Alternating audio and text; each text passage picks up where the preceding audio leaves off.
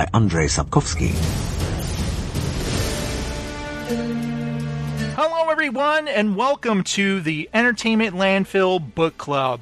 We're doing The Last Wish, a Witcher book series, if you will, by Andrei Sapkowski. Now, like the author's name, I have to warn you, we may get some names wrong as we talk about this book. I'm not doing this show alone. I am the Jaystrom, by the way.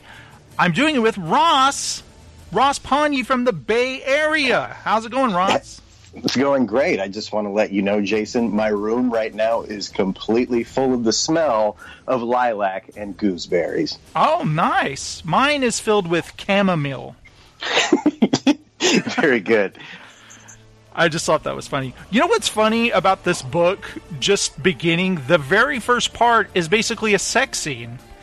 Yeah, it is, and I, I, it took me two listens through to. Uh, I did not read this book, just to let everybody know. I listened to the audiobook.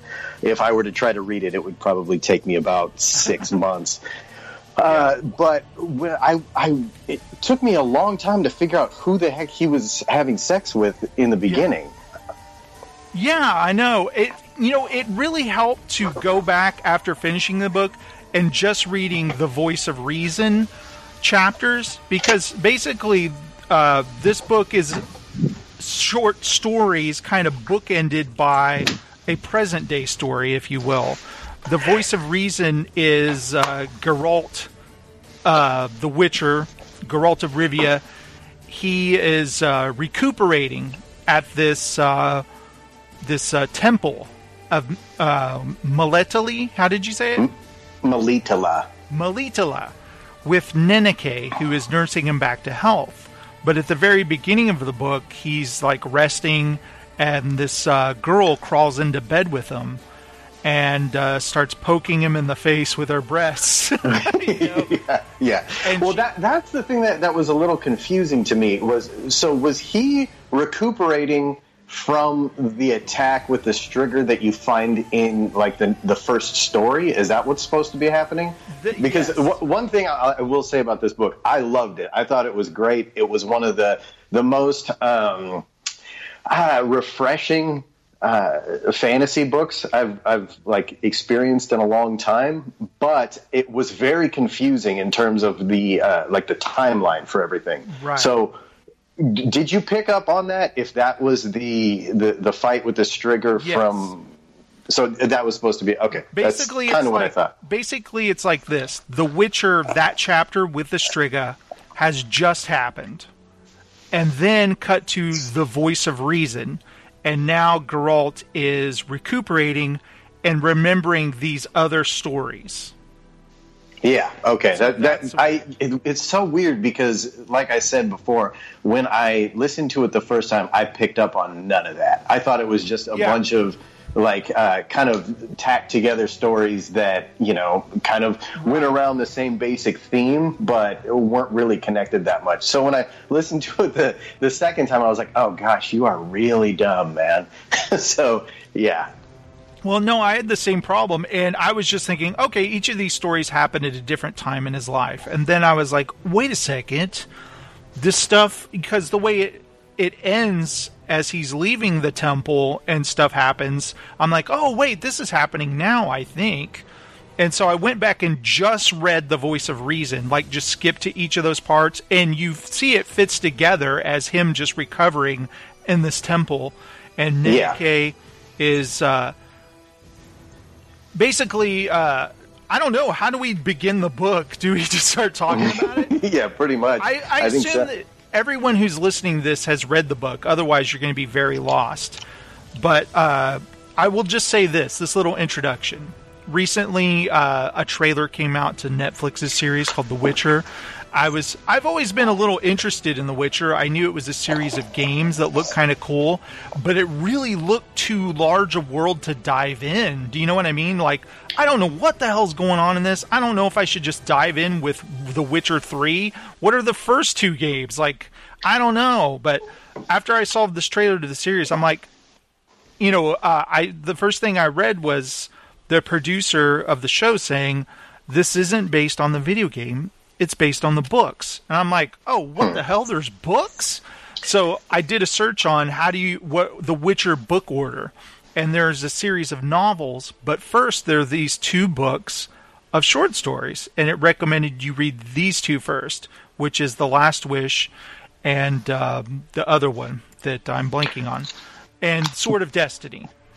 But th- those books didn't. They weren't the ones that were originally released. Like they, they weren't released in chronological order, right? The, these books didn't come out first. There were other books before these two. Is right. that correct? Basically, in Poland, uh, where the books, uh, the Last Wish, these short stories were released there first. I think the first story, uh, The Witcher, was released in a magazine. Oh, okay, gotcha. So, uh, you know, I what I think happened is over time, you know, he continued the story like short stories and then wrote novels. But I'm not sure of the order they came out here in America, but I think the novels came out first here. Got it. Um, yeah, for me, it's weird because I had always seen this series on lists of like, you know, top 10 best fantasy series. And I'd always, for some reason, kind of avoided it because in my mind, I don't know why I had attached it to the Nick Cage movie, The Season of the Witch. Oh my and God. I thought that it was all part of the same thing for no reason whatsoever. I, I don't know why I did that, but I just kind of thought like, well, you know, if the if the the movies are getting that treatment, it's it's a property I don't want to attach myself to. So I just kind of avoided it. And yeah. in classic me fashion, my first impression of stuff is usually pretty wrong. So when you when you suggested it, I was I was like a little skeptical, but I was like, okay, I'll give it a listen. And my goodness, I loved it. I thought it was uh, it was the entire time it kind of played on the the cliches that you get in a lot of those books that get so tiring after a while. Um, cliches that you know are, feel good and feel kind of like home when you're listening to them, but you know they just get worn out after a while. And this book kind of played on those the entire time, and that's what I really really enjoyed about it. Yeah, um, I immediately like Geralt. Uh, I, he just seems like a cool guy, like very laid back, you know. What's weird is like the very first story, The Witcher. He immediately like kills a couple of guys in a bar but he never really acts like that again through the rest of the book. Do you agree? No, yeah, they, they almost introduce him kind of like the classic man with no name in, uh-huh. um, you know, in all the Clint Eastwood movies. Like he comes in, they don't even uh, introduce him as Geralt. It's uh, you know he's introduced as the Witcher, and he comes into this bar and just you know obliterates a bunch of people, kind of like Clint Eastwood would do in one of those movies. But you don't really like. It's true, like you're saying, you don't really get that vibe from him really anywhere else in the book. You know? Yeah, even that guy. I think his name is Ostrit. He kind of accuses him of doing that just to like uh, to gain notice or something so they will take him immediately and they kind of propose that the the king is in need of a, a witcher because of a striga. And it turns out it's the king's daughter because he had uh, you know these stories have to always have incest in them apparently exactly. he had a baby with his sister and it was all a scandal and she died in childbirth and gave birth to this uh, to i did she look I can't remember if she was disfigured, but didn't she? Die, she was dead when she was born, right? And then they yes. they put her in the crypt, and that's when she became a Striga and would go out nightly or whenever to uh, kill. So did the the mom die as well in childbirth? Is that is that what happened? Because I know they were buried next to each other in the crypt. Is is that what yeah, was supposed to happen? I believe so. Yeah. Gotcha. Yeah, you know that story was was very interesting to me because I like I was talking about them playing on cliche and everything like that. Or uh, uh, how do you pronounce the the author's name? It's Andrage or on? How do you I how just, do you say? I just call him Andre. Andre. Okay, yeah. Well, you know, in I, Polish, the, the entire... J's are kind of like they're just there to confuse you. Yes, I, I, I totally understand. But um, it's it's really interesting the way that he he writes these characters and kind of builds this world. Like as he's talking to that Castellan or Castellan Lord Velerad or whatever. Yes. Like he totally builds the world through uh, just like rumor and this conversation that they have, and and you just get this whole vibe of the way the world is that it, it kind of feels like a, a Disney fairy tale world, but like soaked in Budweiser.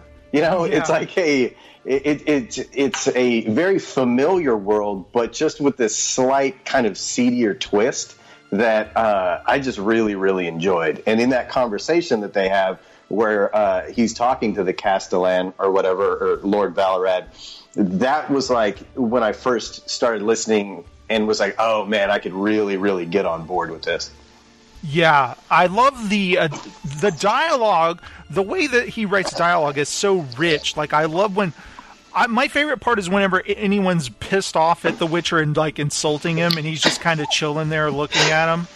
Yeah, you know they're calling him a, a fool and like you're here, you're an embarrassment, get out of here, you know, or whatever. And he's just like just sitting there taking it. And yeah, this guy Ostrit, he basically says. Uh, you know, the king wishes no harm to come to the Striga because it's her, his daughter, but we would like to offer you a counter offer to kill her, and then we will give you this sum of money and just get out of town. But I think interesting is Geralt. He decides to do the what he thinks is the right thing and try to cure the girl. What's funny is when you first hear about The Witcher, you know he's he's a monster hunter. He goes around and killing monsters, but really what he does is he tries to solve problems, doesn't he? He tries to figure the stuff out. Like yeah, he doesn't definitely. go right to the Striga and try to fight and kill it. He wants to try to cure it, which I thought was really cool. Well, and that's not at all the, uh, the the way that the character's introduced. You know, the character's introduced going into this bar and killing these guys. You think he's going to be this bloodthirsty kind of, uh, you know, justice seeking um, yeah. Avenger type person. But it's true, like like you said, he's much more of um, of a thinker you know, mm-hmm. it's it's yeah, it's a really interesting character. I'm gonna say I, also, I actually I got a Batman vibe from him. Am I crazy for thinking that?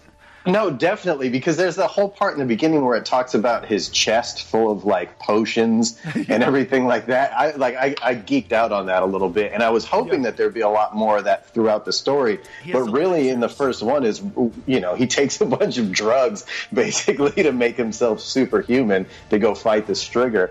And yeah, uh, I love that when he first takes it, his eyes are black, and Ostrit shows up, and he's like, "Blah!" You know, like he sees. yeah, exactly.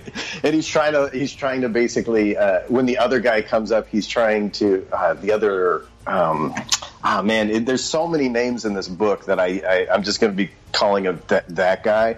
You know, uh, when I think it's Ostrit. Is that the guy that uh, that um, like he basically insults him, and then he goes and ties up and uses his bait. Yeah, Lord. Basically, Lord Ostrit. Full yeah. test is the king. King Foltest. Well, got it. I, I like when he takes all the drugs and is basically trying to keep it together because he's so amped up that he doesn't want to, you know, give away the fact that he's uh, using superpower stuff. Basically, yeah, he's trying point. to stand very still, not to give away that he's lightning quick. Basically, yeah. And I love that uh, when Ostrit, he's like, "Get out of here now, or I'll draw my sword." And you know, Geralt's just like, eh, you know, just you need to leave or whatever. And he pulls the sword, and Geralt just easily just knocks him unconscious, and he waits tied up. exactly. And he's like, "Oh my god, I'm bait, aren't I?" yeah. Right so, what what did you think about the uh, the the character, the king, Lord or uh, King Foltest?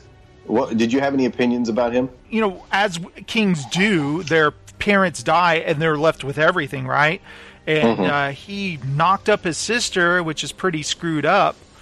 And um, I don't know if he's a good person or a bad person.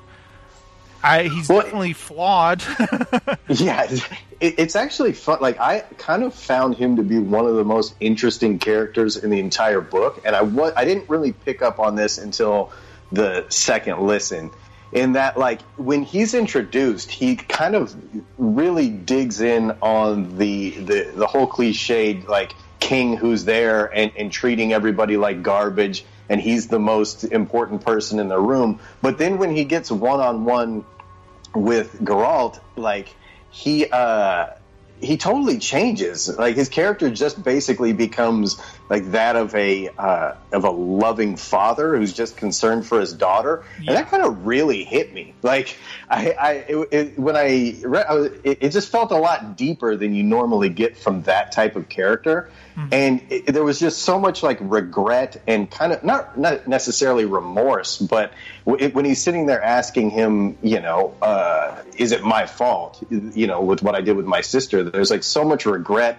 and guilt there that you wouldn't normally get from the king yeah. that it, it was kind of touching it was one of my favorite points in the actual book and it, it's not something i picked up on until you know I, I gave it a little bit more attention I like that we get things from his point of view. Like you completely understand where he's coming from but also you can see things from the townspeople being that like I think they said at least 50 people are killed a year by the striga. So you can understand why. Yeah we sympathize with you a little bit king but we really need to get rid of this thing. It's killing yeah, people exactly. every year. Is is is striga a, a, new term? Like have you ever heard of that anywhere in any of the fantasy stuff that you've that you've so. experienced? I don't think so no so what? It's it's basically a vampire, but it's it. It sounds like it's just some kind of like uh, grotesque deformity, like real long dragging claws on the ground with a mouthful of razor sharp teeth, but it still has her red hair, kind of. It, it's kind of messed up. It's just some kind of weird beastly thing. Yeah, I feel very bad for the kid afterwards. you know, but well, anyway, I'm jumping ahead. I like the bit where uh, Geralt is just waiting, laying in wait, and he can hear really well because of his elixirs. And he hears Ostrit running, but he hears him stop, and then he hears him basically get eaten.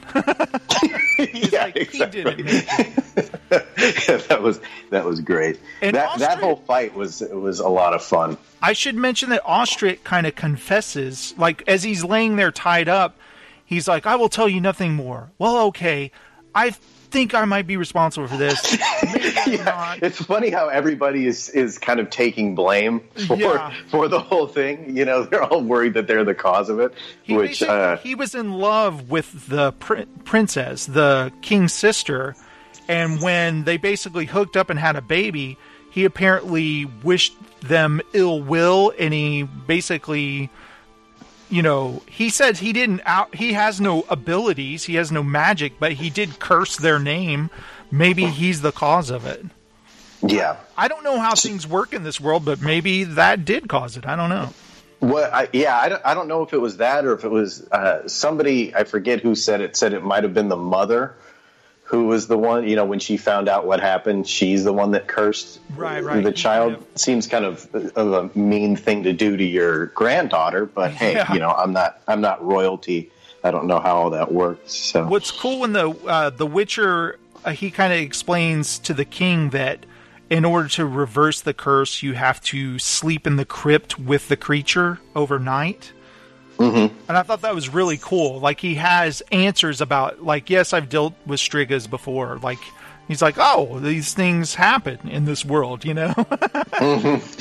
Yeah, it's funny when when I first read that, I thought that it that when it said the the, the third cock I thought that meant that he had to stay there for three nights. So did I. And, and so I was like, oh man, this is this is like, going to be uh, this is going to be a long stretch here. yeah, he's going to need more foppish, uh, annoying lords as bait. But, but when, it, turns when it was he, the first night, yeah, it was, he was, just uh, needed it to crow three times in the same morning. So got it. What if you had a rooster that only crows twice? That's it's like, come on, you know? third time.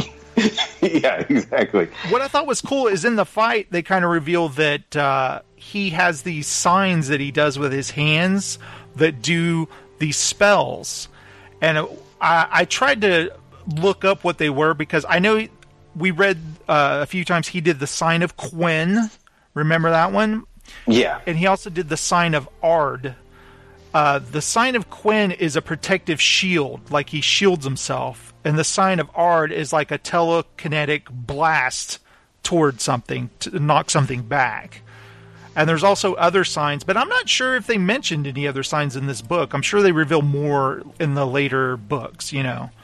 Yeah, I always love. That's one of my favorite things about fantasy books is, or it, when you get into that world and you kind of figure out how they're handling magic, you know, mm-hmm. uh, and and him having limited power, having powers, but it being limited, and it also him having to do these hand motions and everything, and really kind of finding out that he's a magical character, but that's not really his specialty. Right. I just I geek out on all that kind of he, stuff. I love it. Almost like little uh, dev- devices he has in case he needs to use them.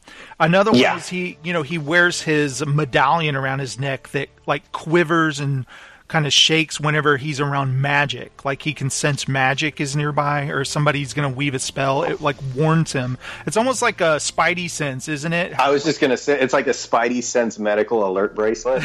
You know that he's, that he's got. So yeah, I, I think that's that's pretty awesome. One thing I thought was cool when he encounters the Striga is he mirrors its rage back at it, where he scares it.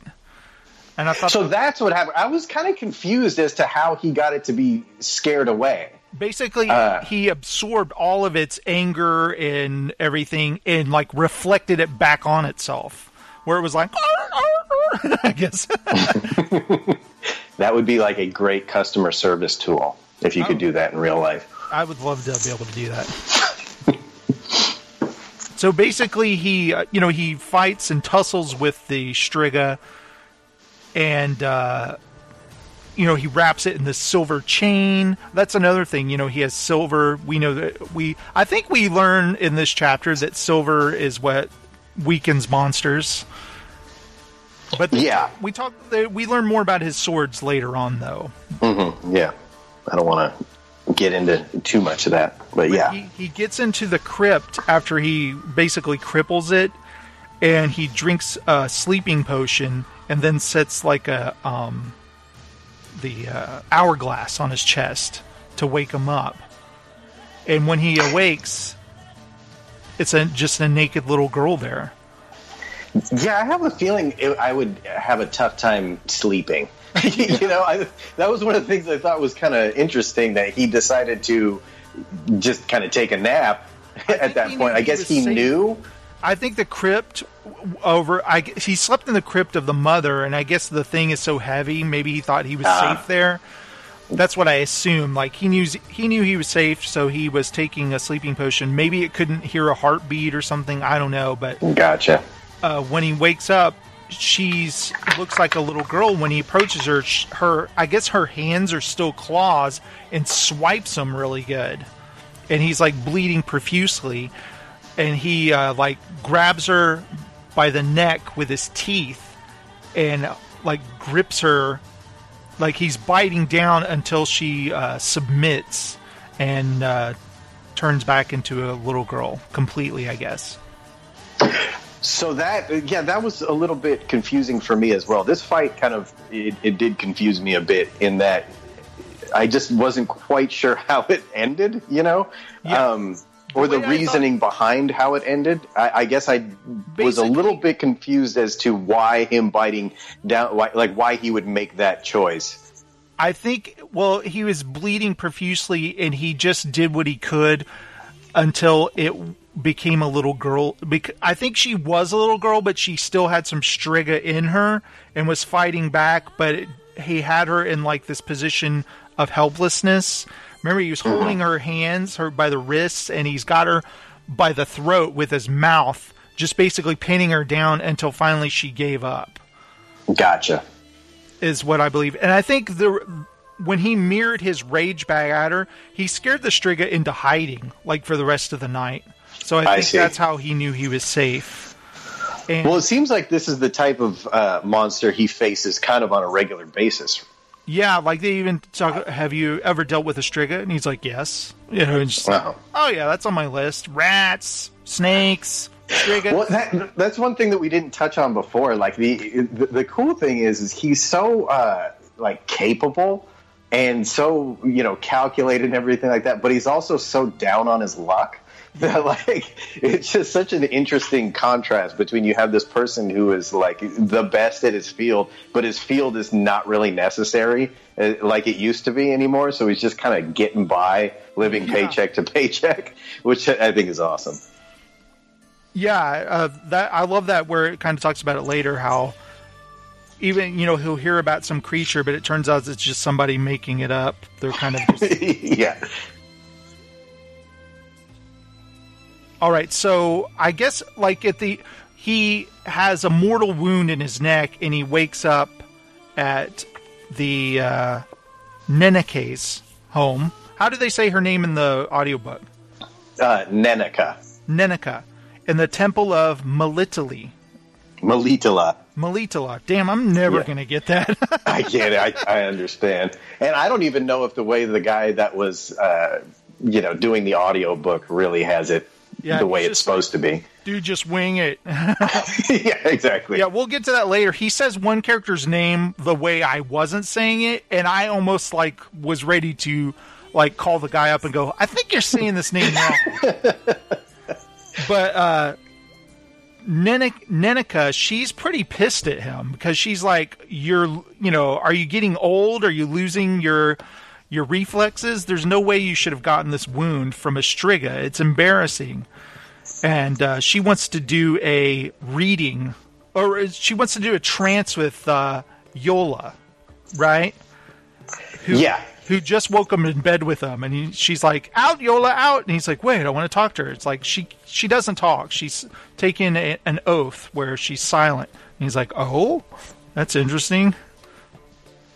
Yeah, it seems like she. Um, I, uh, apparently, I guess they kind of had to sleep together in order for them to like gain physical contact and emotional contact for them Yeah, to be like- able to do the trance. And he's Uh, like, "Don't yell at her. Don't be mean to her for this." And she goes, "What? She's free to do that if she wants to. We're not like that kind of uh, strict around here."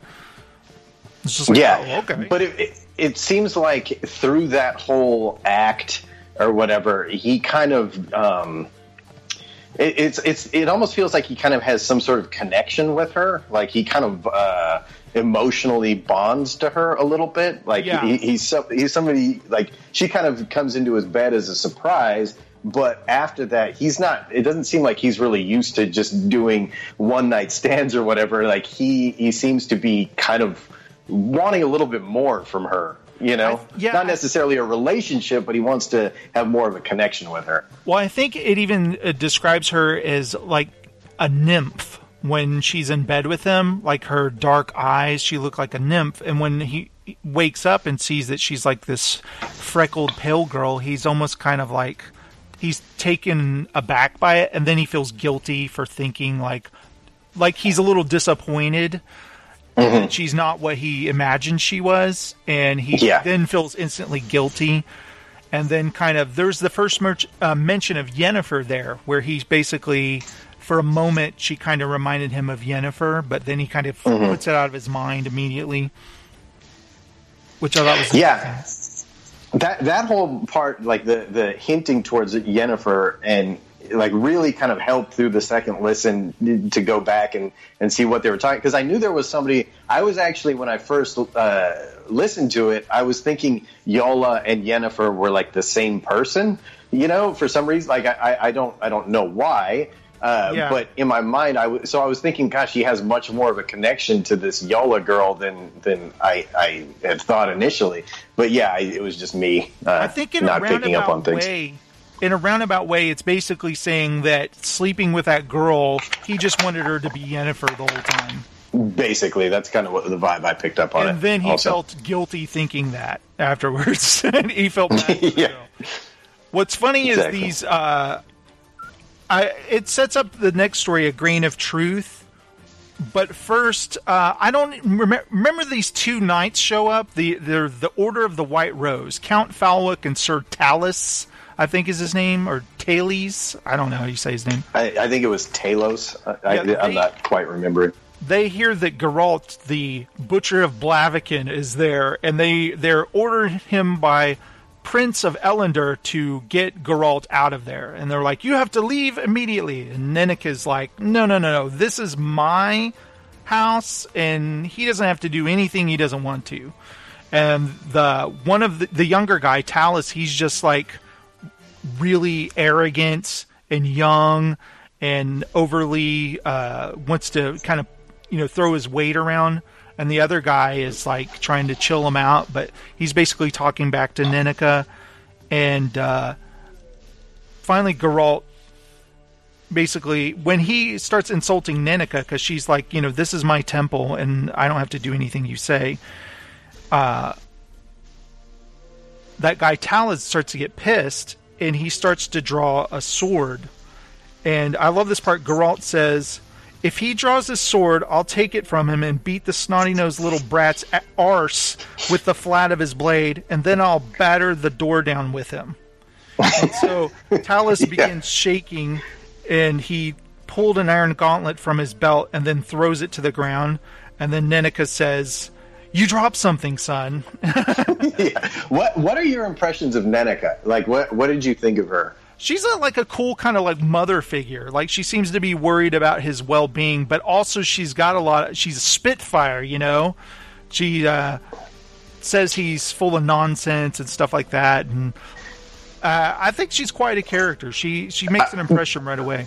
She was also one of the, the characters that I, I in, enjoyed the most. I think, um, mm. Just because like when you're looking at like the voice of reason, right? She basically, I think, is the voice of reason throughout all of these things. She's the one that's trying to get him to. Uh, she wants. She basically wants him to kind of go down the right path even though they're diametrically opposed to each other uh, in terms of like their beliefs. He has so much respect for her, even though he doesn't really believe in anything that she believes in, which I thought was kind of cool. You know, like I most of the times in these books, a religious figure is kind of thought of as like the villain a lot of times and it was it was kind of refreshing to get one that actually is respected by the main character yeah. Um, even though he doesn't agree with like her worldview at all. Right, and she even says she doesn't care what he believes in. Like she doesn't judge him on that, and he doesn't judge yeah. her. And I, I, think they describe it as a cult, like a worldwide cult yeah. that she's a part of, their religion. And it basically uh, later on uh, they describe it. It's because basically what the the temple does is it produces women who deliver babies throughout the land. So how could you not be a uh, need these people because you need them to deliver your children or to cure uh, the fact that you can't have babies? They help you with that, like with uh, spells or whatever. It's very interesting learning in this world how magic is involved in their everyday lives. You even learn that sorcerers and sorceresses are taxed in towns if they use magic spells and stuff. Well, well, that that's one of my favorite parts about the book is that when we have that first uh, the first um, conversation where we kind of get the the beginning of the world or the building of the world with the uh, Lord, Ve- uh, I think it's Lord Velerad. Um, like he gives us so much detail about like wizards and how they're all kind of like sharp thought of as charlatans and scumbags and yeah. and like you know th- there's just things that you don't really see in other books in terms of like the way that wizards are viewed or he says that whole thing about like uh, when when they were going after the Striga. I'm sorry to go back a little bit, but he, he's talking about going after the Striga, and he was like, two shoemakers went after her. He's like, why are shoemakers so stupid? like, it was like it, it, just gave such a good view into like the the way uh, this world is, you know. Yeah, there was a good bit there about the different people who'd come to kill the Striga, and the, if the king found out, he basically had them killed yeah. It was to capture the Striga or to uh, reverse the curse, not to kill it. And so if people came there trying to do that, then they would pay with their life usually, or they'd be yeah. ran out of town. Now, the grain of truth, this was a really cool story, I thought, because the dialogue is so good in this, where Geralt, he's riding Roach. We're introduced to his horse, Roach. He finds uh, a man and a woman on the ground, uh, a father and a daughter, he believes. They're corpses in a wilderness, and she has a blue rose in her hair. And then he found finds this manor, I guess a, an old mansion with a blue rose bush. And as he approaches it, a beast charges him, and it's like a man-like beast wearing man's clothes, but he's like, um, did he have a boar's head? I guess Or something. Yeah, I, th- I think he had boar-like tusks, but I don't know if he actually had like a, a boar's head. Yeah, and I love he's uh, he immediately pulls his silver sword and he's standing his ground, and the beast is like, "Aren't you afraid of me?" And he's like, "No." And he's like, "Oh well." And that the dialogue there in the audiobook, the that guy does a great job of this guy's voice, doesn't he? Oh man, that that guy, like I, I have in my notes, uh, the acting is incredible. Like throughout the entire book, like it's it's not read. Like the guy acts the entire book, which Yeah. I just thought was incredible. And this is one of the. You're right. This is one of the best voices that he that he has. There's a, a certain part at the end that I don't really want to get into too much of this story. That just the acting was like it was awesome. Yeah, the beast's name is Nivellen, I believe, if I'm saying that right. Uh, he pronounced it Novellin. Novellin. Which is great because you're like 0 for 4 on, on the names, which I, I, I love. He It's gets good. that Novellin, is uh, that's better. You know, it's got more body to it. You know, It does, yeah. Novellin. It definitely does. Novellin kind of tells the story that the house does what he says. It takes care of him. It feeds him. It clothes him. and I love the image of Geralt just sitting there chilling and having dinner with him. I think he gets some spell wrong and he doesn't. He isn't able to prepare pheasant or something. He's like, oh, I screwed up the spell or something. But they they eat food and then he tells the story about uh, his father led a gang and they were thieves and uh, eventually his father died and he was supposed to be the leader of this gang of thieves except he was terrible at it. He wasn't a leader and they sacked this um temple. And he said there was something oddly strange about the temple evil about it this uh, basically they had their way they were raping and pillaging and uh, this woman was she a witch? Yeah i think she was a witch. She cursed him. And uh, Well- I believe she was the priestess of the temple. yeah she was the priestess and basically they were raping her it's pretty terrible and she basically cursed him and when he got home and he woke up he had the body of a uh, beast Yeah, she he basically they, they were taking uh, him there to become a man uh, Right. because he was going to start leading the gang and they wanted him to become a man and so he rapes this woman and she says basically you're a beast on the inside now you're going to be a beast on the outside and curses him Right. And what I think is interesting as he's telling Geralt this, Geralt ha, ha, Geralt has questions about, uh, you know, when did, you know, how did this happen or whatever. He wants, he's kind of piecing together if this is a curse and if it can be reversed somehow. Like he's thinks, you know, I love that he's always thinking about things, it seems like. And he tells the story about how everyone left him and he was there alone until one day a man showed up and uh, I think he frightened them off and he said uh, he said something about leave your daughter or something but they ran away and uh, the next day a man came up came with his daughter. Oh okay I remember. He he uh, basically threatens a man and his daughter and he says leave your daughter or something and they ran away and he felt so bad he uh, called after him and he gave him some gold. So that guy left and went back to town saying he got some gold from this guy. So the next day, another guy shows up with his daughter saying, Hey, I will loan you my daughter for some gold. And so they make an agreement she will stay with him for a year. And this was very Beauty and the Beast, wasn't it? well that's what i was going to ask you about at what point did you start getting the major beauty and the beast vibes from I got the Beauty and the? Beast vibe from the house doing what Yeah. he said. Like there weren't talking candlesticks or anything, but yeah it made me go, wait a second here, something, some kind of familiar here. Well, it's funny because, like I said about my uh, initial impressions of stuff being wrong, like when I when I first did, I thought that like he was ripping it off. Like I, I was Oh, like, well, this is just a little too much, like Beauty and the Beast. And then as you go along, you're like, oh, he's he's doing this on purpose. Like he's, you know, it's it's uh, all like the main part of the story and the world apparently. Right. and uh, you think it's going one way, but it kind of goes another. If Belle turned out to be a strange singing vampire monster, maybe it would be. yeah, exactly. Well, that's the whole thing that I'm talking about. Uh, why I like this book so much about it playing on cliche and what you're expecting. Like, I, I was not expecting the uh, Beauty and the Beast story to basically be turned on its head and, and kind of made a little more interesting and a little more like devastating.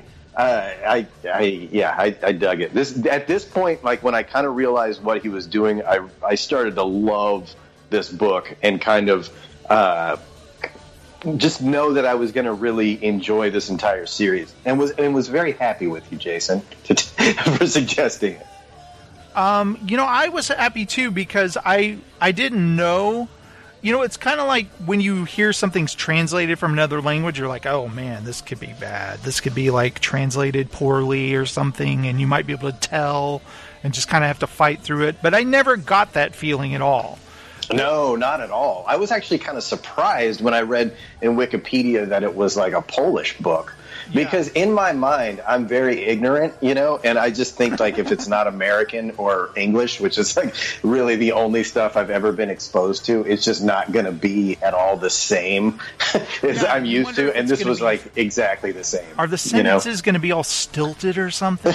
Yeah exactly. Like it's all going to be about stuff that i'm just not like familiar with but this is like it really goes to show you that people are pretty much the same everywhere. But uh yeah, it was uh, it was really cool.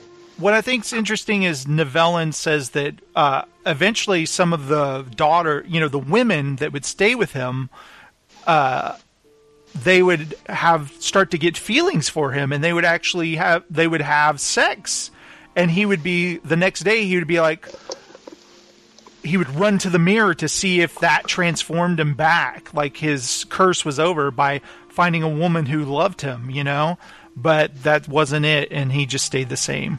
But then, well, he also he gets to the point where he doesn't really want to change. He yeah. kind of likes the, the the person he's become, even if he is a beast. You know? Yeah, he says like, "I have this strength and so much energy, and look, I can bite the leg off a chair, but I need to stop doing that because there's not as many." Chairs. I'm running out of chairs. yeah, I awesome. thought that was pretty funny and eventually, uh, you know, Geralt keeps asking him questions about, well, I can tell you're not here alone. There's someone here. And he kind of gets defensive there. Like, uh, you don't need to be asking about her or whatever. And he kind of, I guess he's kind of uh, mentions that he's been having terrible nightmares lately where he's like a beast, you know, it's just these t- horrifying nightmares and Geralt warns him that that could be that his beastly nature might be taking over eventually, and he's going to lose his kind of human thinking. Mm-hmm. Well, yeah, like it, it's funny because that plays on the whole idea. You remember when you watched Beauty and the Beast for the first time, or did you've watched Beauty and the Beast, of yeah, course, yeah. back then? Like people were kind of disappointed when he like changed from the like everybody kind of was attached to the beast idea yeah. you know? Like people kind of wanted him to stay the beast instead of prince whatever his name was. I, for, I forget what it was. And, and, i think that's kind of fun that he played on the idea of like well i don't really want to change. I kind of like who i am but it, it is those nightmares that you were talking about that's kind of like you know it being the, the point of no return for him. Right. And uh, Geralt leaves I keep saying uh, Geralt. Geralt. Geralt. Yeah, that's how he, he says it in the uh, in the narration. Uh, he kind of like stops on some upon some mushrooms, and uh, uh, Roach is acting weird. And uh, when uh, he realizes that uh, Roach acted strangely before, and he returns to the mansion, and that's where the girl is sitting on top of this dolphin kind of fountain thing. And yeah. I kind of had to go back and read that, like, okay, what tipped him off that something was weird? I, yeah, exactly. I was going to ask you about that because I wasn't sure what part, um, like, how he put two and two together there. I, I, I thought maybe I just missed something, but it sounds like you kind of felt the same way, right? Well, it was like, remember, he sees the girl after he finds the dead bodies, he's kind of riding with Roach, and then he sees a girl there, and he kind of waves to her, but she doesn't respond, and then she disappears. Uh, and Roach is acting kind of getting upset, and he has to do the spell to calm Roach mm-hmm. over over the horse's head to calm, so it'll proceed.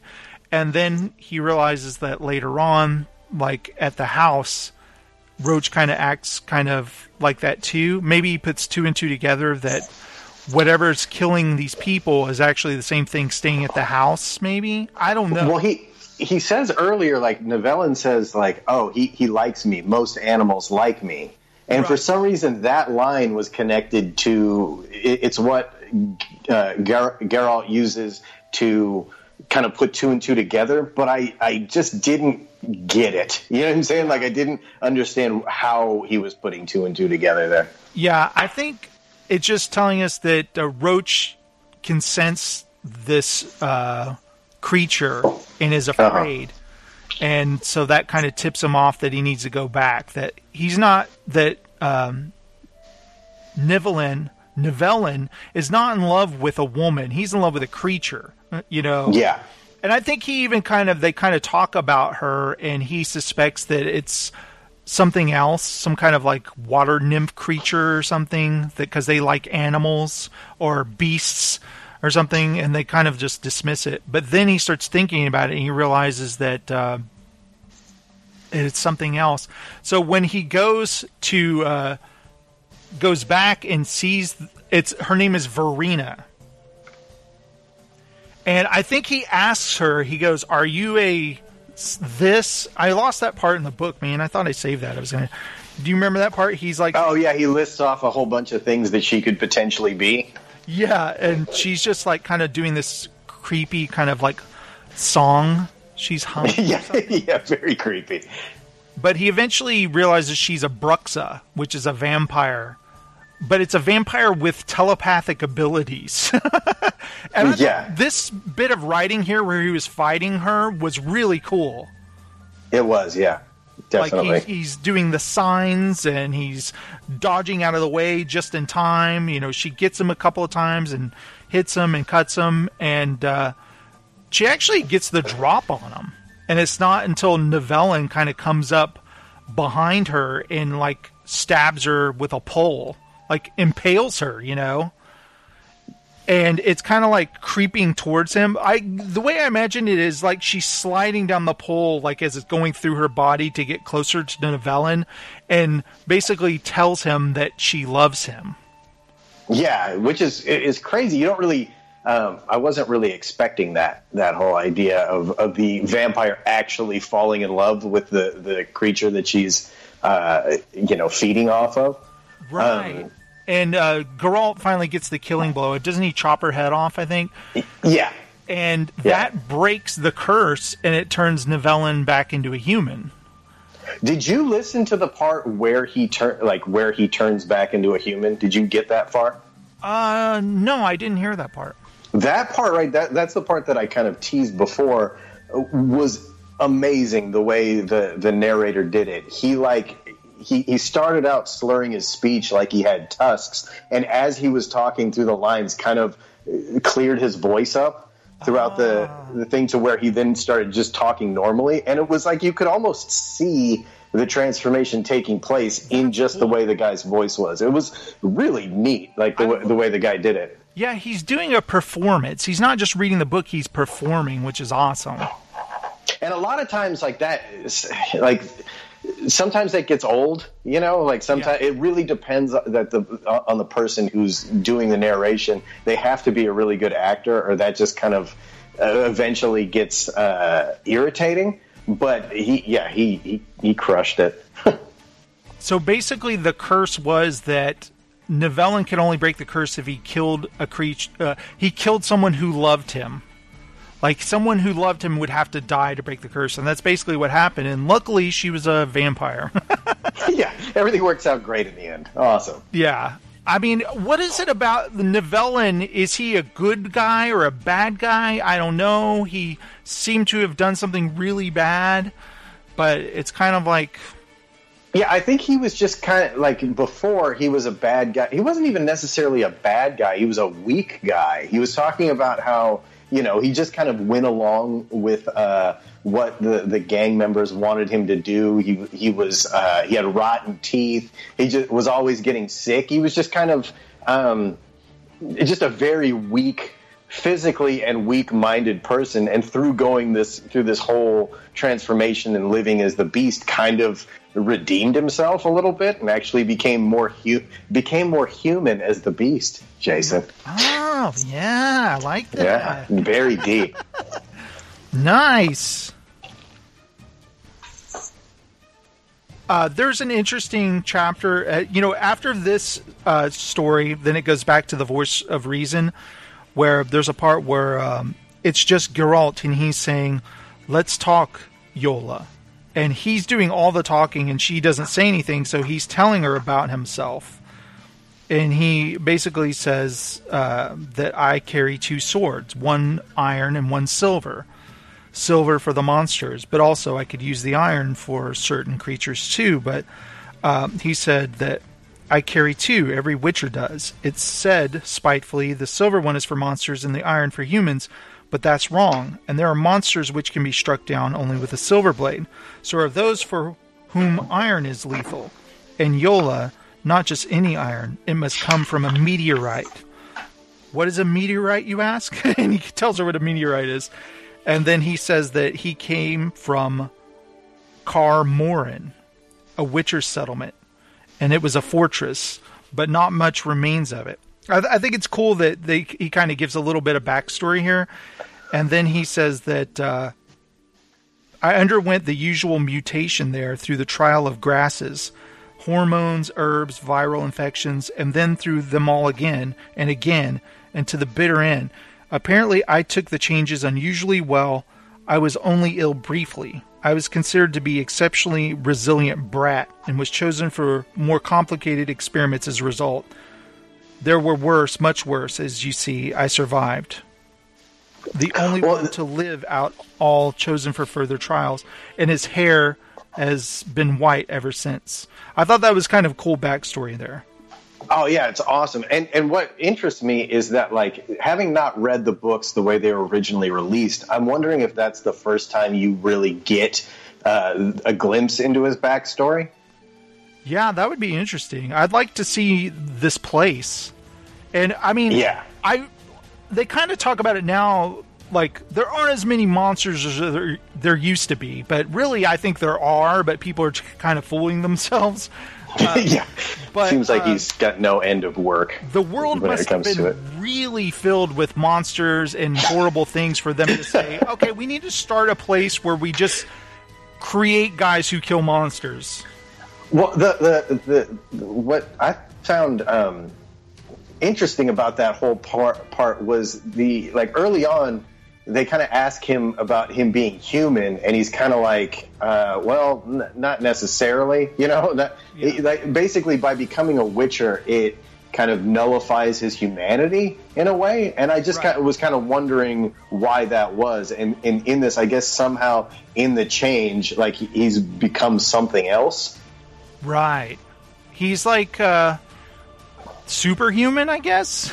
I guess I just don't understand why that wouldn't, um, why it would nullify him like his humanity. If I that think immediately sense. he talks about people when they see he's a witcher. A lot of people are immediately afraid or hate him, so they treat mm-hmm. him differently, and he had to learn to kind of accept how people treat him and just kind of make his way through the world that way uh, people, you know, he rides from town to town and sees if anyone needs his service. He sees on the board which are needed.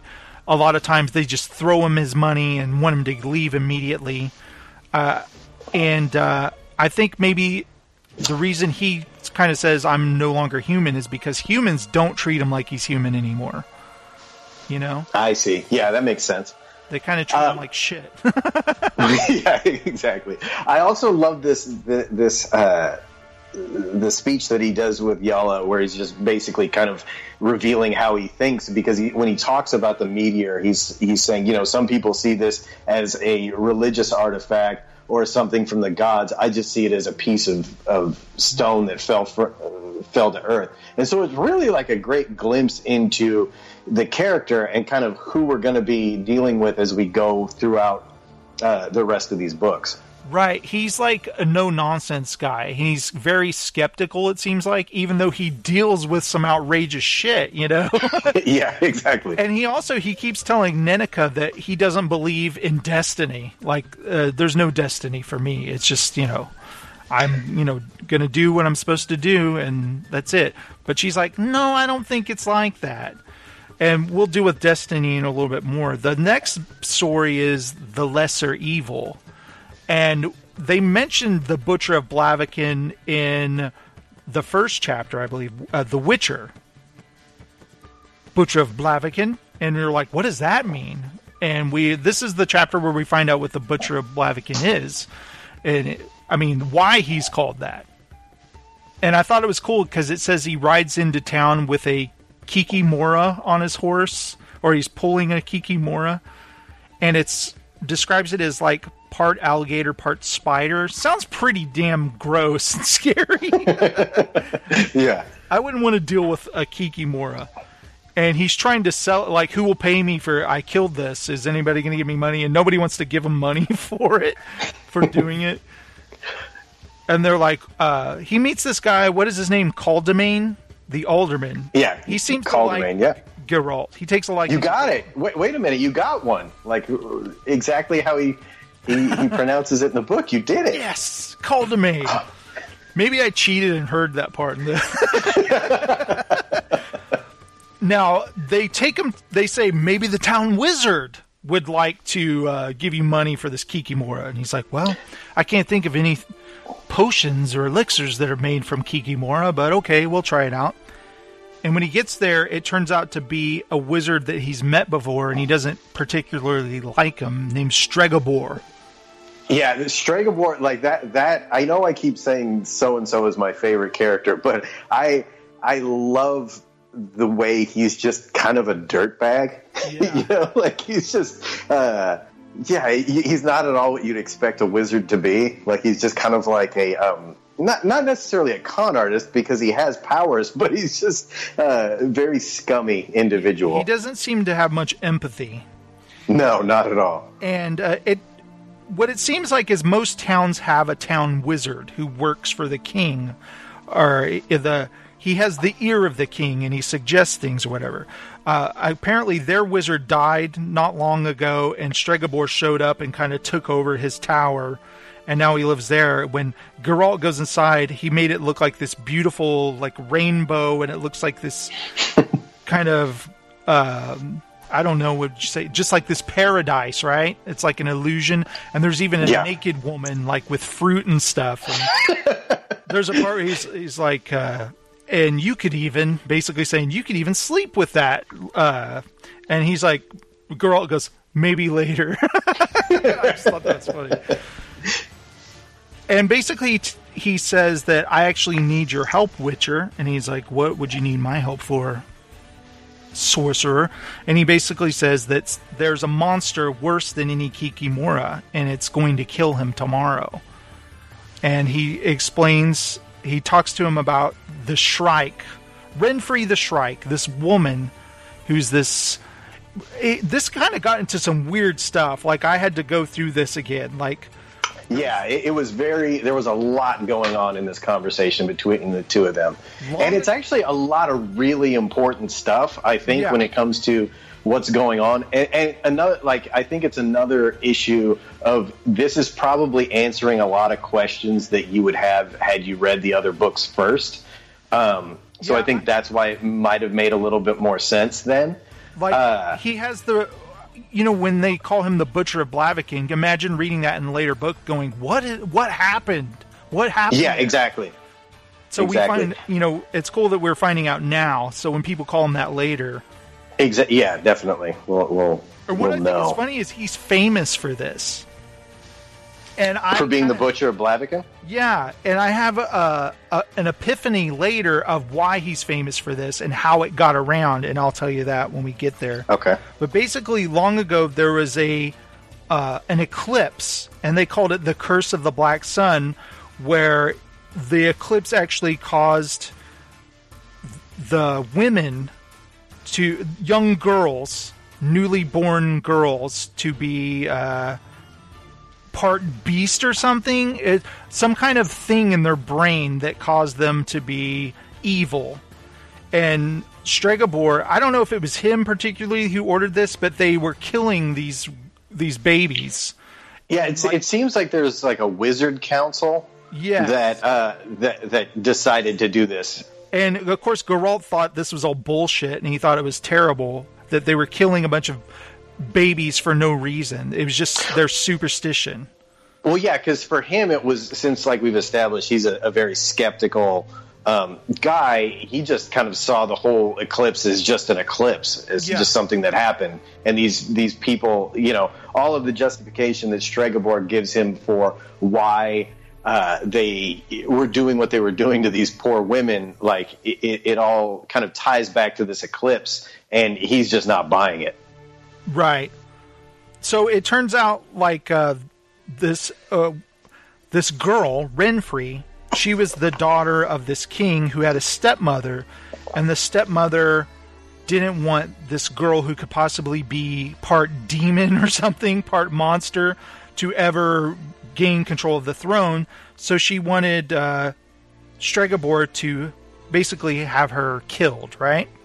Yeah and so they have he. I don't think I'm trying to remember. He doesn't want to do that. She actually gets a man, like a guard or something, to take her out, and he's gonna he's gonna rape her. But instead, Renfri stabs him in the ear. And well, don't, don't, we find out about uh, the reason why they wanted to get rid of her? I believe was because of the magic mirror showing the future of the, the kingdom. I believe yeah, this is there's kind of some Snow White shit here.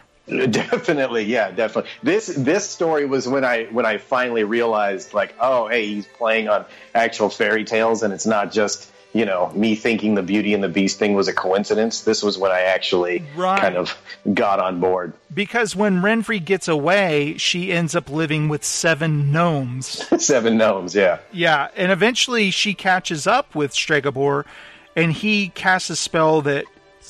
Uh, encases her in crystal and buries her alive in this crystal until later on a, a prince or a king find her and dig her up. And uh, the king uh, i think he said he had her splayed out nude and he was going to torture her but the son actually kills him and he frees her and she becomes his princess. It's just all this crazy stuff but she has sworn that she will get her revenge on Stregobor no matter what. Renfri will. Mm-hmm. And so now she's kind of like she's royalty. She runs with these band, this band of uh, soldiers or mer- mercenaries. Would you call them? Yeah. And they're sell in, swords. Yeah, they're in town. They're in Blaviken to kill Stregobor. So now uh, Stregobor is like telling Geralt, please, like don't let them kill me. If you could kill her first, she's much worse than any Kikimora. So he's like, well, I'll see about this. So he. Yeah, I, I, love how he tries to manipulate him through friendship. Like, you can very clearly tell that they don't like each other. But yeah. he's like, hey, man, I thought you were my friend. And he's like, he's like, I'm not your friend. You tried to have me killed. you know? And then when he goes to town, uh, I'll have Caldemeyn's like, hey, we can't really do anything. She has like this this paper from the king saying that she's free to do what she pleases as long as she doesn't break any laws or anything. We can't really do anything, so we can't kick her out of town. So, do you think that he knew? He obviously knew Caldemeyn before uh, he he came to town, right? Yeah, yeah, that's what I believe. Like he's passed through these different places throughout his adventures before. Because you could tell that Libushe, uh, wife, does not like him because bad stuff always happens when he comes around. Right. Um, so I, that's one of the things that I liked about this uh, this whole story was that it kind of was expanding the universe a little bit to bring in characters that like um, weren't just the ones that we were seeing. Uh, at Nenneke or at the Temple of Melitele, it actually kind of brings in, like, it expands the universe, like I was saying a little bit.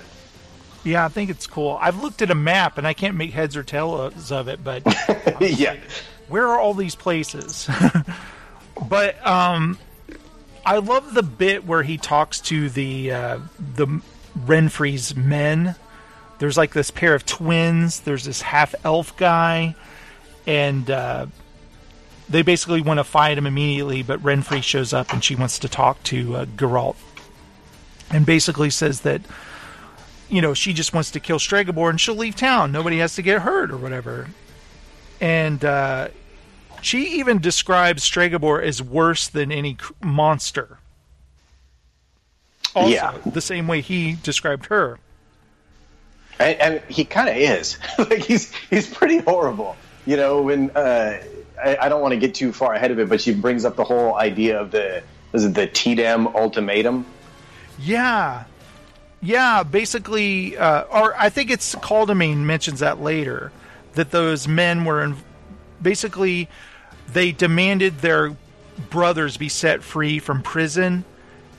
They hijacked a ferry and they said, Free our brothers from prison or we'll kill these people one at a time. So they started killing them one at a time. And finally they gave in and gave them, but not until they killed way too many of these innocent people.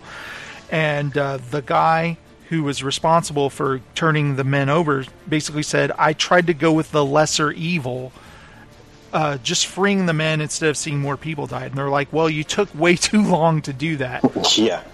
You should have just opened fire on them and had some innocent people accidentally been killed. It would have been better than what you did. And that's when, after Geralt, I think he doesn't he sleep with Renfri. Yeah, she she shows up. It's it's very abrupt. Like they they get into this uh, argument and you know we're talking about how he's not going to you know basically turn Stregobor over to her, and then immediately like he leaves, and immediately she shows up in his bedroom.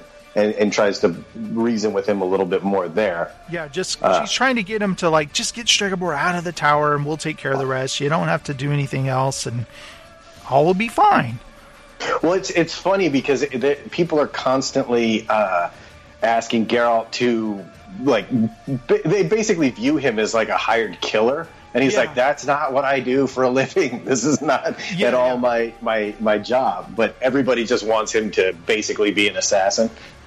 I, he even kind of questions her like to see if maybe she's got some kind of curse or monster in her. And she's like well i have done monstrous things but she doesn't seem like she's outright evil or anything she she seems human right well, she seems like she's had just like the worst road ever to yeah. get to where she's at. I mean, she it, it, wasn't her fault that she had the the ability to have premonitions or whatever, and and is just treated horribly by her stepmother and then the huntsman, and uh, you know. It, it, they even kind of alluded to the idea that she had to sleep with the gnomes, I believe. So she's right. just she kind of had about, uh, like when she wouldn't sleep with her husband, he would beat her into submission. Basically, it was just really terrible stuff. Yeah, so like she she does definitely seem like a bit of a monster in her actions now, but you can see well why she operates the way that she does. Right. And so there's this festival that's going to happen the next day and that's when they're going to kill Stregobor and Geralt figures out because of the ultimatum story that they're going to actually start killing people at the festival until Stregobor leaves his tower. And then, uh, but Geralt realizes that Stregobor is never going to leave his never going to leave. yeah, exactly. He doesn't care. He doesn't care, so he needs to go just stop them, and that's when basically he kills each of them one at a time, and then eventually has to kill Renfri. So that's why he became the butcher of Blaviken, right? Because it, the way it looked was that he killed all these people completely unprovoked. I guess. Yeah, I guess the townspeople were there for a festival. He shows up and he just starts murdering these guys. Then fights a woman to the death, kills her. yeah, just, exactly. They start throwing rocks at him, and they're like, they want, they're telling him to leave until Caldemeyn tells him to stop, and then he says, "Don't ever come back here again." But not. Well, and we, we, we kind of skipped over the whole idea that uh, that Renfri saw all this happening and that he was going to have to make a choice between her and Stregobor, and he right. and he wouldn't know which was the right choice. You remember that part where she yes. she has the vision of him like and the flagstones are covered in blood and and he he won't know which one one to choose, and he'll never know if he made the right choice. Uh, and that choice that they're talking about is like, was she basically saying that she would love him if he uh, if he chose her? I think so. Because I think at that moment uh, he does feel like he's not sure he made the right choice at all. And Stregobor comes out and he's like, "Oh, I need to perform an autopsy to, to yeah, prove exactly. that I was always right about her." And he's like, "Don't touch her." Yeah, and I think um, I don't know that that that whole thing. Like, it, it's interesting because it kind of plays into. I don't want to get into the Yennefer stuff at all, all yet, but like it, it kind of plays into his decision ultimately with what he did with Yennefer at the end. Um, just kind of this whole idea of him maybe finding somebody that actually loved him, you know, or somebody he could love, uh, but uh, him choosing not to, him choosing to, to, to kill her instead is, uh, I don't know, it's, it, it's, it kind of plays on the main theme of the entire book a little bit in that all of these stories are, are stories of kind of perverted love. Yeah. Um, you know, I don't know. It, it's it, well, I, I, haven't completely worked all that out in my mind yet as to what all that means, but I know there's definitely a connection there. There, uh, Stregobor even talks about evil and like the lesser evil or the the worst kind of evil, and uh, Geralt's just like it's just evil. There's no like better or worse kind. It's just evil. But I wonder if like he after this moment he's just like uh, maybe he chose the wrong thing. And yeah, definitely. I think he did. I mean, but he, he he didn't really have a choice. I mean, they're they're there. Like he comes down the the street to try to protect everyone. They shoot a crossbow at him, yeah. and then he goes into fighting mode. And you know, like whenever there's any action, he seems to handle himself very well. Yeah, I love how how when he, he's fighting those guys, it talks about him basically circling them you know, and getting a little bit closer every time he circles them until one of them kind of breaks formation and he's able to slaughter them one by one. It was, uh, yeah, I love the way he handles himself in fights.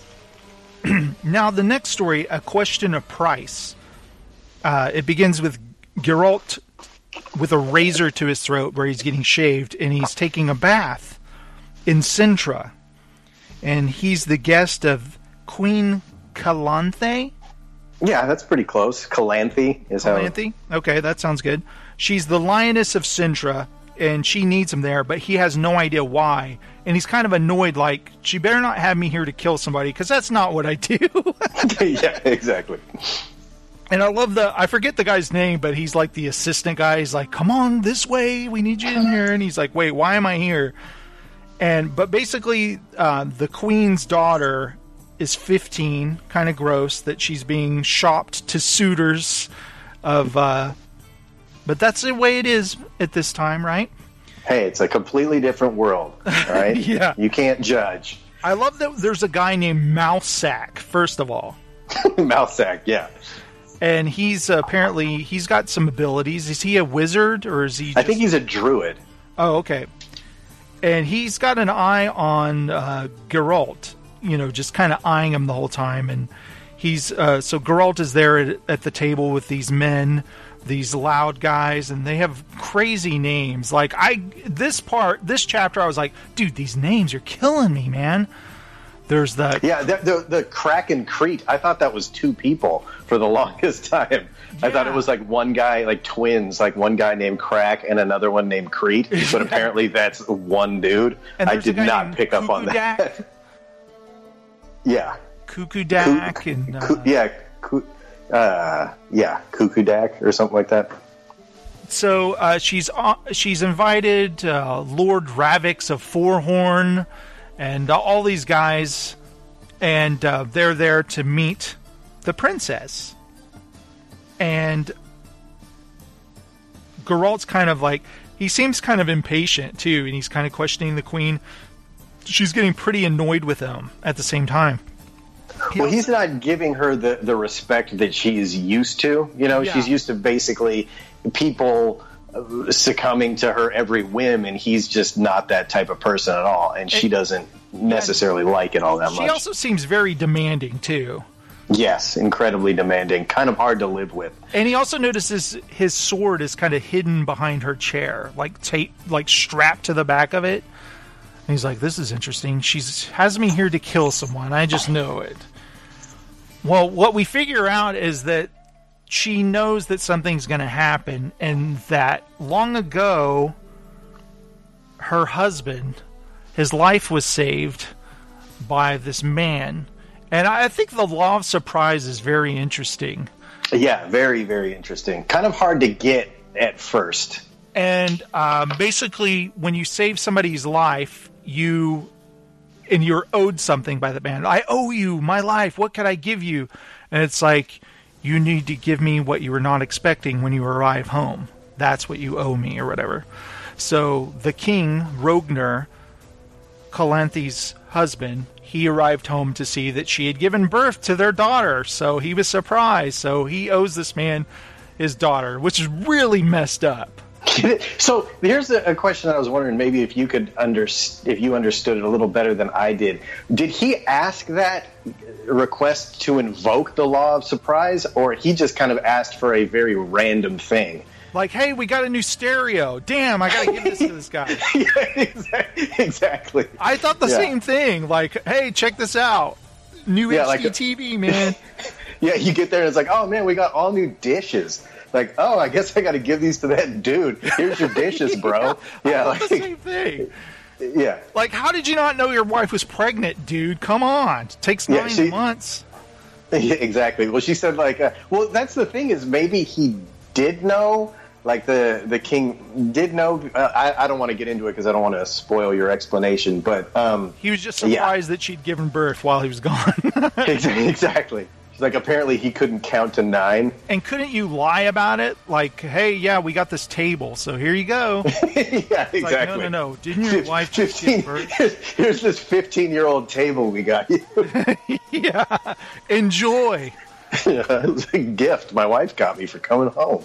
Yeah, I love this guy shows up in armor. First of all, there's all this great conversation going on. She, uh, the queen, wants her to marry this guy of Skellige to kind of have like a to unite and be at peace with them, so they kind of protect them in Cintra, kind of a thing. And so, what you figure out, the reason she wants Geralt there is because she knows this dude's going to show up and claim her daughter. And I think she wanted Geralt to basically kill him, didn't she? Yeah, she has she gets whatever she wants and she's not going to let this stranger take her daughter which i i don't blame her like uh, no, definitely not. she even is like do i not get any say in this or does my husband he you know because of what he did like i have to give up my daughter now? And he's like i'm sorry. So when she says i'm not going to do it the men at the table are like whoa whoa whoa. Hey if we can't hold you to your word for this how can we trust you in anything else? So she realized she's kind of pressured into doing to to doing it right Yeah, pretty much. Because if, if she doesn't do it, it's going to basically destroy her word Her as uh, as queen. Like you can't hold her to her word. She wouldn't even give her daughter to this guy, and her husband Exactly. promised him. So she realizes like, and then Geralt says, "Well, actually, there's a a little stipulation here in this law of surprise, and that is she must go willingly." And she's like, "Oh, okay." So she asks her daughter, "Would you be willing to go with this man?" And she's like, "Yes." And she's like, "What?" Well, that's that's one of the reasons why what I was talking about before with the king maybe possibly knowing about it about the whole law of surprise thing because she was saying that the, she figured that the daughter would never um, actually agree to it. Right. And she does. Because you learn in a bit that uh, she's actually been seeing him for a while now. Now, is this a, a kind of. Uh, he uh, takes his mask off early before midnight, right? Like, at midnight, he turns normal, right? Is that what they're. Yeah, apparently from midnight till dawn, he, he's he's a normal person, and then during the day, he is that creature. He's like But a porcupine man. exactly. But the queen paid somebody to ring the bell a little bit early so he would take his helmet off And kind of uh, repulse her before. daughter. She definitely knew a lot about this guy and what was Yeah. going on, So but she, she- didn't know that he was coming in every night and and wooing her daughter. Right, and so when sh he takes off his mask, she expects her daughter to be kind of shocked by it, but she's not really because she's in love with him, apparently. But that we don't, we're not supposed to know that yet because basically when they start attacking him, what is his name by the way? Urchin, Urcheon, Uh, uh, Erkion. Uh, when he, when the men start attacking him, she freaks out, the princess, and she releases this kind of like energy power. And what's funny is because uh, they kind of describe it as the force, but it's like a force of nature. And I was like, hey, George Lucas might be suing somebody here. yeah. No, they, they that- didn't talk at all about midi-chlorians, so I think we're Yeah. I think we're okay. But we're she- all right. she apparently has this pure primordial force. And Well, and, and it was like Geralt and uh, and Mousesack could kind of feel it in the air. Yeah, a little bit. They're, they're, they're like there's some some sort of like static electricity going on to where they could feel something in the background that wasn't going to be well or wasn't going to be good. remember Mousesack is spelling out in crumbs on the table like trouble, be careful kind of a thing to Geralt. Yeah, And you know his necklace is kind of uh, his medallion, so they know something's up. And so she's released this power, and I think doesn't Geralt say like a virgin wouldn't have this kind of powers or something? She wouldn't have. Oh yeah, of control. definitely. So I, basically, for, I forgot like- about that part. he's basically like, "Hey, she's had sex or something." I thought Yeah. was interesting, but who who has she had sex with? And he figures out it must be Urcheon, and so he goes to defend him and pull guys off of him, and the, even one guy gets a good stab under his breastplate. Yeah, it's it's. Um, uh, I guess he was trying to uh, kind of lessen the impact of the primordial force, or get her to calm down. And the only way he was going to do that was by protecting the guy he was there initially to supposedly kill. Uh, Yeah, I and think everybody, kept like saying- other people, started defending him. Yeah, she kept calling him Duny. Yeah, and it turns out that's his name, I guess. And uh, was it was it Mousesack who calmed her down with a spell, or kind of like chilled her out, or something? yeah. I, I forget what she what he actually did. Uh, I thought he like jumped on her or something like that, but I, I could be completely wrong. There was so much going on in that story that I, I it's a little hazy as to how she stopped her primordial force. So basically, you find out that they've actually been together for over a year now, secretly, and they've fallen in love. And Calanthe uh, has finally accepted their love, and that she will allow them to get married. And I think does is that what breaks the curse, and he turns back to normal? Yeah, it is. Um, because she chose to, to go with him or to, to be with him. It's kind of the only love story in this whole like series of love stories that has like a real happy ending. Right, and Duny says, "You saved my life, Geralt. They were going to kill me." And he's like, uh, "Can we give you an award, a reward of some kind?" And Calanthe, you know, is wearing this sash, and he goes, "I'll take your sash." And so she gives him the sash. Like, what is he going to do with that? yeah, exactly. Duny's like, well, no, he, no, no. he she gives him he asks for the sash, but she gives him some sort of like emerald uh, necklace instead. I Oh, that's guess. right. That's right. Oh, and another thing is they talk about uh, the law of surprise, and Mousesack kind of says Geralt himself was a ch- child of surprise, as are all Witchers. Did you catch Yeah, that? it, yeah. It, it really gets into kind of um, the reason why there are so few Witchers. I guess like the stars really have to align in order for somebody to be eligible. a child and of destiny. Yeah, a child born of destiny, which is interesting because like Geralt kind of says that he doesn't believe in destiny, but here he's really, um, you know, his entire order is founded on the idea of, of a child being born under destiny. So it, it kind of leads me to believe that he does believe in destiny. He just doesn't like what is supposed to happen in his future, so he doesn't want to believe it. Yeah, he's in denial, basically. exactly. what it figures out. And uh, so Doon- Duny offers him something, and he's like, Geralt asks for that which he has but does not know, and it turns out that Pavetta is pregnant. So basically, Geralt's been promised their child to raise as a Witcher. How s- screwed up is that? Yeah, yeah. I, I, I was expecting them to be a little bit more um, upset by that, but he, here he is talking, you know, about oh, a Witcher is is the uh, you know, it's it's a profession to be respected. It kind of changed everybody's view on what a Witcher was. And then he goes and asks that the the prince or princess becomes a Witcher. I was expecting them to be like, "Well, hold on, buddy. Okay, Yeah, let's I- uh, let's slow down just a little bit." It felt like they were like, "Wait, you're pregnant?" And she's like, "Yes." And they're like, "Oh, good." time." do do do do do do, and then like Yeah. the scene ends. You know, And yeah, it was. uh, and uh, Geralt's like, "Well, I'll be back in five years, maybe. I don't know. Uh, whenever." Yeah, I, I'm I'm wondering if one of the uh, stories in the books like touches on that Oh, about him I- hopefully trying to go back or having an apprentice or something like that. I It's funny. I, I was thinking about there, this. Ross. Like, what what's that? I said I already know some spoilers there.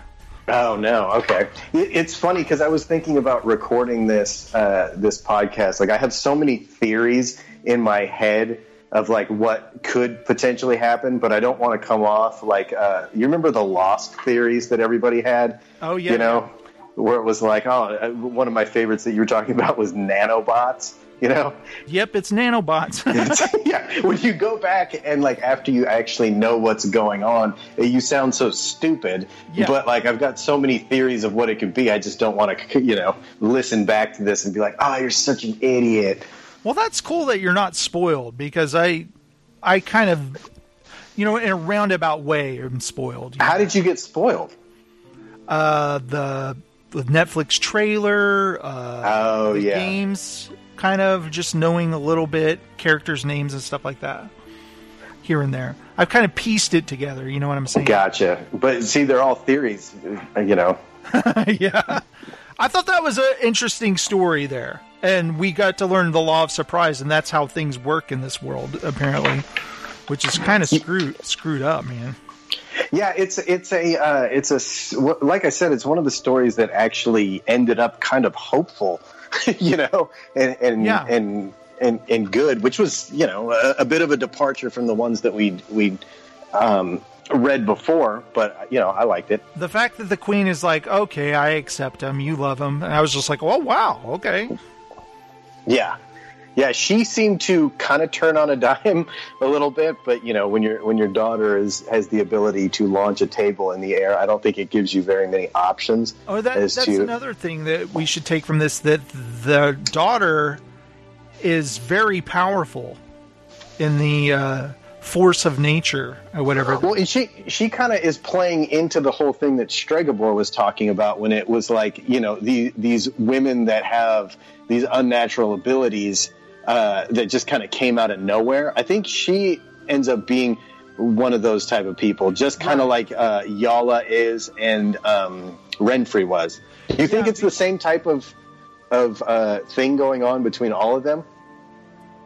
I don't know. Like there are sorceresses, right? But they're not necessarily born with powers. If they taught them, Yeah, this seems like something different than a sorceress, though. Yeah. it's like th- this person has the ability to tell the future and have premonitions and everything like that, uh, but not necessarily like taught. You know? yeah, I like that kind of that work. You know, force of nature. There's some kind of natural gift they're given at birth or something.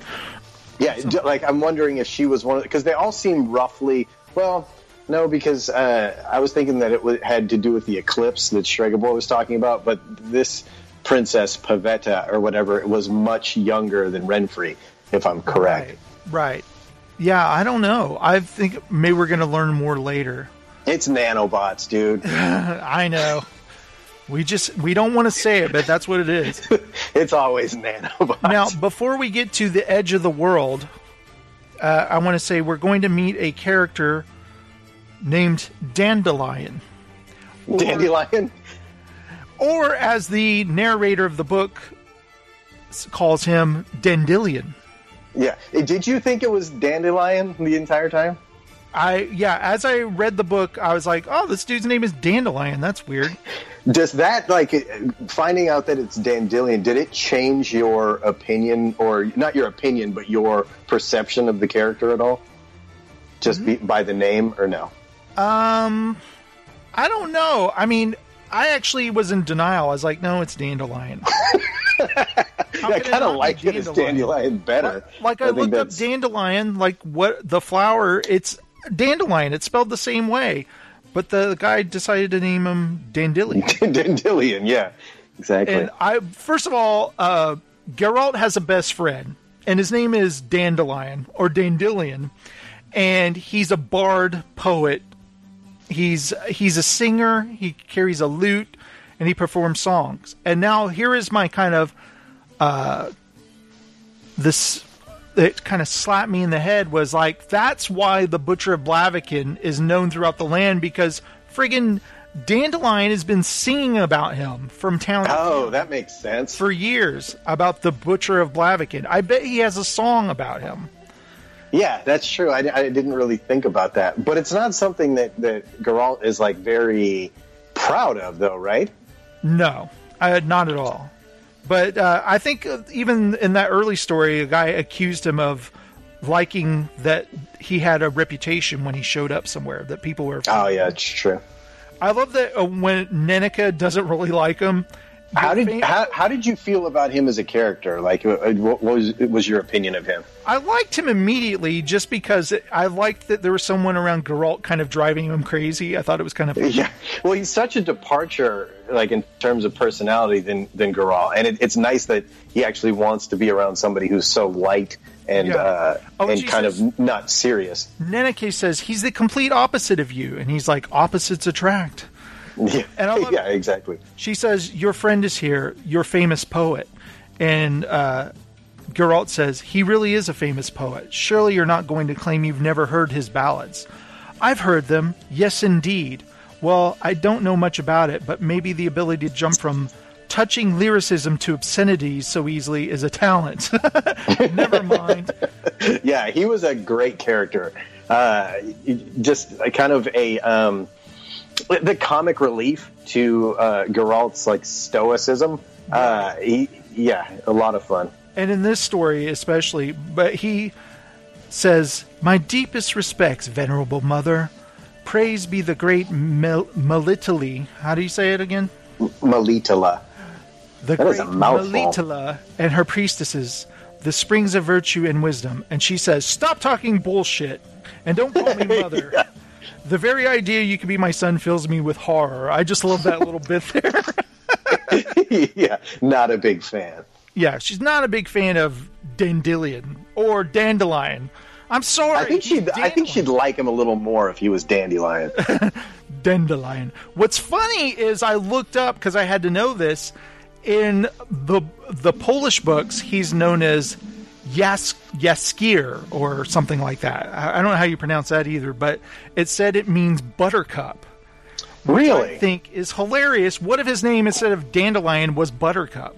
Well, that like totally changes the story a little bit. You know, like I, I wonder if uh, Andre whatever his name is decided on what his name should be for the for the American version or the English version.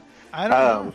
That's kind of an interesting choice. I wonder if it was the the translator who decided that because you could very well name him Buttercup or Buttercup or something yeah, like that, and it would. Uh, I mean, I guess it would still work. But uh, what I had read is people were asking the producer of the show, the showrunner of the Netflix show, we've looked at the cast list and we don't see Dandelion. Please tell me he's going to be in the show. And she's like, oh, yes, yes, he's there, but we're going by his Polish name, which is Jaskier.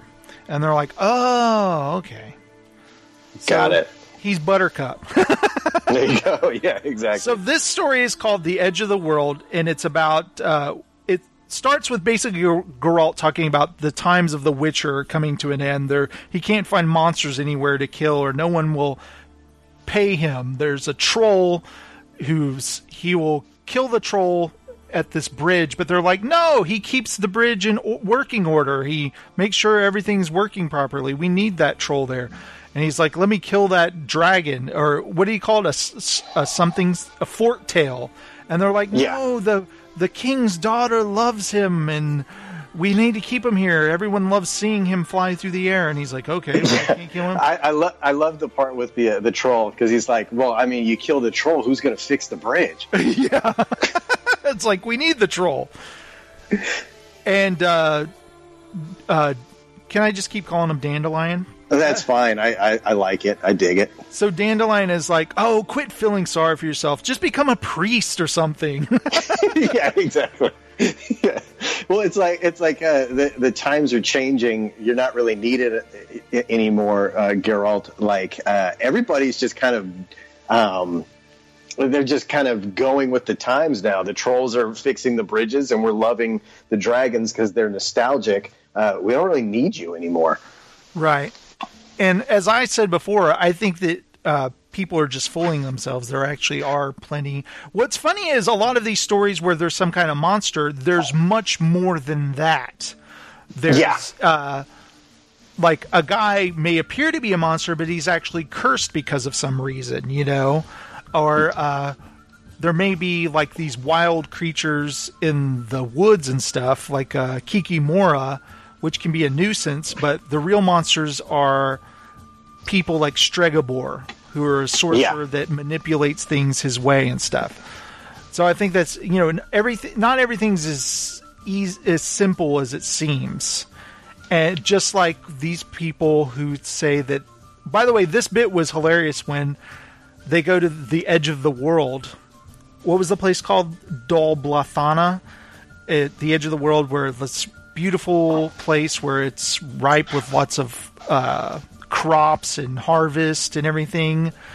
And it used to be elven country, but they've all moved into the hills. And they're him and uh, Dandelion are there to, you know, see if there's any creatures or whatever. And they're not. They're kind of dismissed. And well, a lot of them talk. Well, I saw this there and this there, and then uh, Dandelion's like, "See, there's plenty of work here." And Geralt's like, no, there's not. They're all just making this stuff up, or they just heard these rumors. It's all just bullshit. And he's like, yeah. it's it's interesting that like what's uh, true, like what's an actual creature and what's not, because in my mind it's like, well, the, you know, they all seem like they would exist in this world, but there's a, distinction between yes, some of these exist, they're actual things I've seen, and other ones are not. Yeah, and I guess Geralt's been around long enough where he's gone on a few wild goose chases, you know, like there's nothing here. What the hell are these people talking about? And he says that the reason people make up stories of monsters is because they seem less monstrous themselves. The man yeah. that goes home at night drunken and beats his wife, and he tells the story of something that he's much less worse now. And mm-hmm. Dandelion's like, "Oh, I must sing a song about this." until when they're riding to town and this guy comes up behind them and he must tell them about a problem they have. And so they go to his small village and he tells them that they're being harassed by a Di- Diovel. So it was spelled, how was it spelled in the book? Because that was one of the questions I had for you. It's spelled D E O V E L, a Diovel. Okay, so yeah, because he was the way uh, uh, he was pronouncing it. Um, was Diavel, but I wasn't sure if like that was just the accent the the narrator was oh. putting oh. on the guy, and it was just devil. Well, remember but, these people talk really weird, kind of like Yoda or something. And at one point, Geralt starts talking like that, and Dandelion's like, yeah. "Whoa, whoa, be careful! yeah. You'll get stuck talking like that." Which is hilarious. So all, all, of that stuff was kind of spelled out phonetically. Then the way yes. uh, it's like, oh, okay, I wasn't D- sure about that or not. Diovel, and I, you know, immediately they're talking about a devil and Geralt's like, "There's no such thing as a devil," and he's like, "No, no, it's a Diovel." And uh, uh, Dandelion is just cracking up the entire time, just making fun of them. And uh, Geralt has to tell him to shut up several times. Like, yeah. Up. So he's like, "I will investigate this Diovel." and it's actually a hilarious uh, moment when they first go out there, and he figures out he's a Sylvan. He's like this goat man yeah. Oh, I, I, think probably my favorite character. I know I've said that a lot, but uh, the, he he was so. Um, this is not what I was expecting. Yeah, and he apparently they said that this uh, devil he likes to steal things. He likes to play tricks and harass people. And yeah, it sounds like he's just kind of a jerk. He's annoying. He's annoying the shit out of them, basically. yeah, exactly. So when they get there and they kind of approach him, he starts chucking like these BBs at him, these iron yeah. balls at their head. He's like, "I got your balls right here." and I think it's funny because he hits uh, Dandelion and uh, Geralt, and they just run away. And they immediately yeah. feel really foolish running away from the Devil Man. yeah, he's, but he's like, he's not at all what you'd expect because he's just like kind of irritated and pissed off that they're there. Yeah, and, he, what he's, and instead starts... of like casting some spell, he just throws stuff at him. He's like saying like "bah" or like yelling at them. yeah. And so they go back and they're like, well, uh, "Tell us why is he so agitated?" And they're like, "Well, we read in this book that uh, how to get rid of him, and you know." We replaced the blueberries with iron balls so he'd break his teeth and i thought it was hilarious. Yeah that whole plan of, of uh, you know you give him pine tar uh, instead of giving him cheese. Like it was such a long drawn out ridiculous plan right. that apparently didn't work but it just it was pretty hilarious. There's like this ancient book they have. It's like a monster's almanac or something and they have an old woman who deciphers things for them. And she has like this little young assistant who's going to take over for her. And uh, Geralt's like, interesting. May I see this book? And it has stuff, and there have stuff about a witcher or a witch man. yeah. And it didn't have like nearly uh, a very high opinion of the witch man. Yeah, and it says, "Do not touch a witch man. You could come down with mange." yeah, that's right. I forgot about that. Oh, and there's a great bit. It's like, do not pay him any more than like a half, well, half credit or something. I don't remember what it was, but it was like very little money. And Geralt's like, no, no, you're going to pay me way more than this. yeah, it was like a silver penny or three halves. Yeah, and he's like, I don't think so. And it says something like, keep your women away because they're very sexual and they want to sleep with all the women. yeah. And Dandelion thinks this is hilarious. It's like, oh, they've got you down. and so they figure out, you know, he's a Sylvan. And uh, I love the part when Geralt goes there alone and he wants to talk some sense into this uh, Sylvan. And he's like, uh, like, let me tell you a riddle. If yeah, he keeps challenging him to the stuff that that Geralt is like not at all interested in. Yeah, he's like, if you solve the riddle, then I'll leave. But if I, if you don't get the riddle, I'm staying, and you have to leave.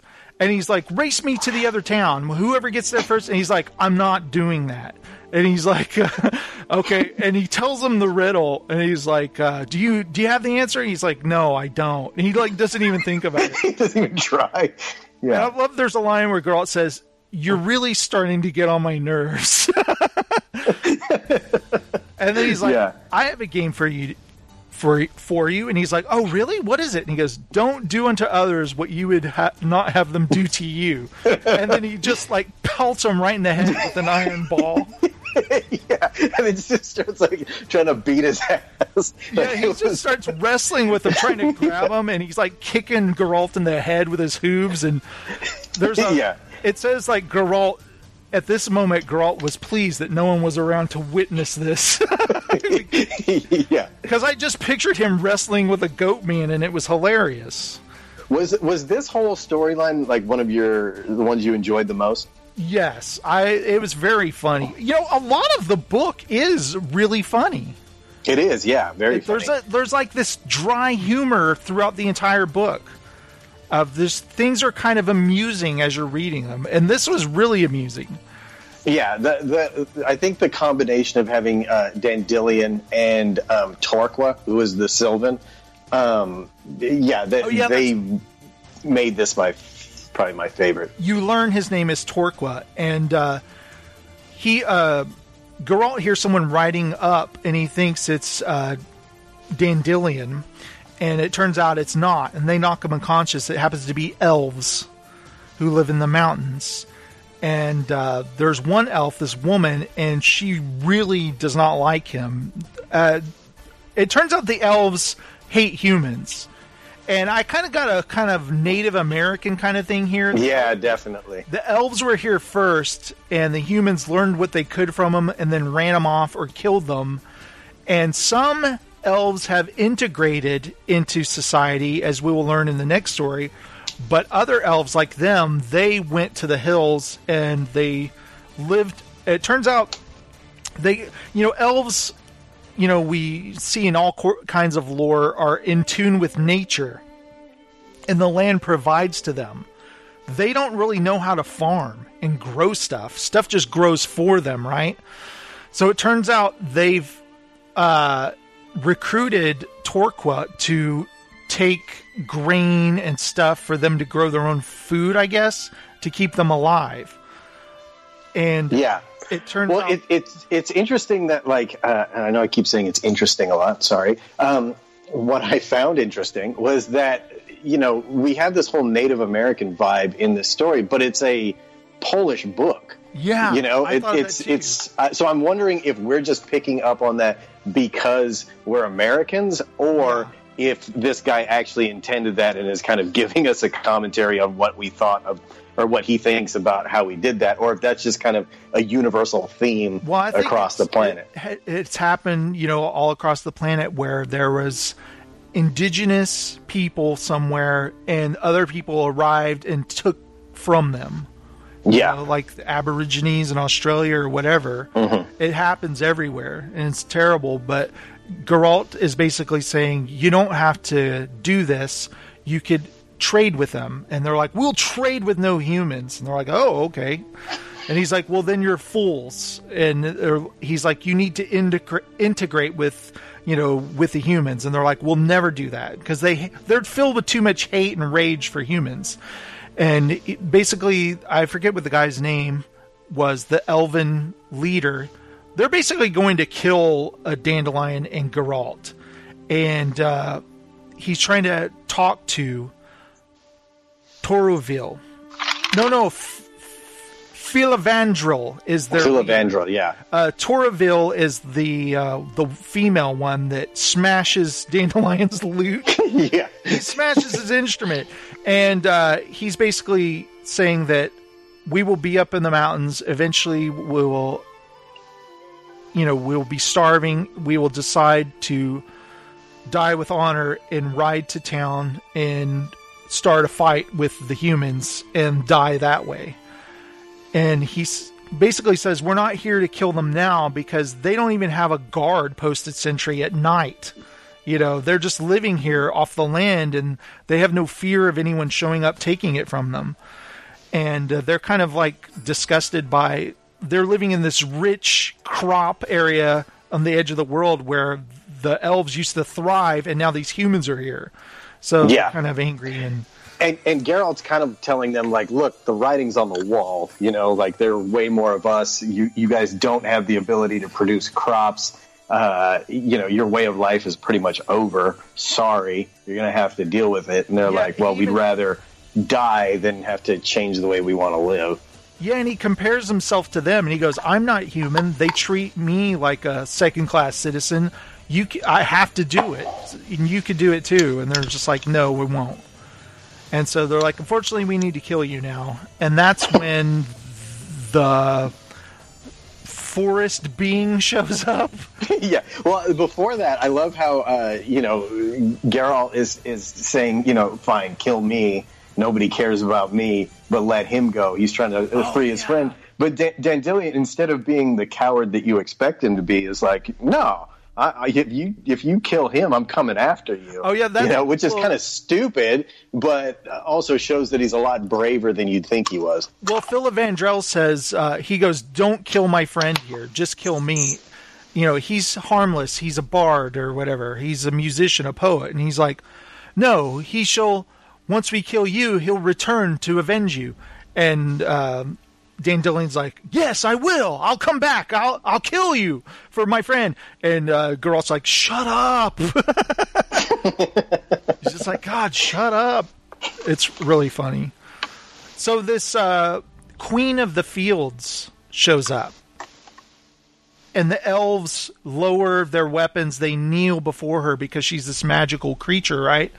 And she's it turns out she's speaking to them telepathically.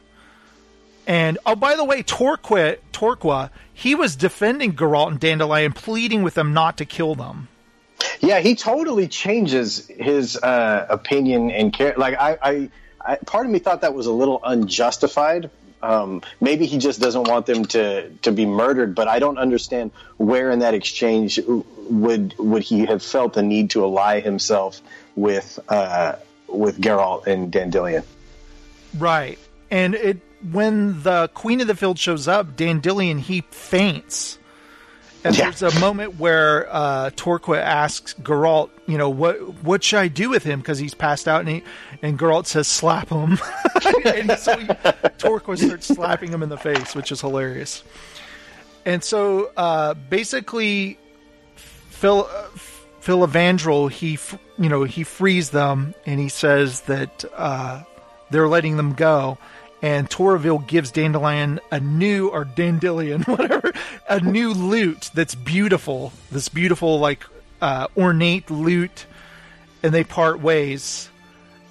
And uh, Geralt wants to know what she said to get them to do an about face, and basically that life renews itself.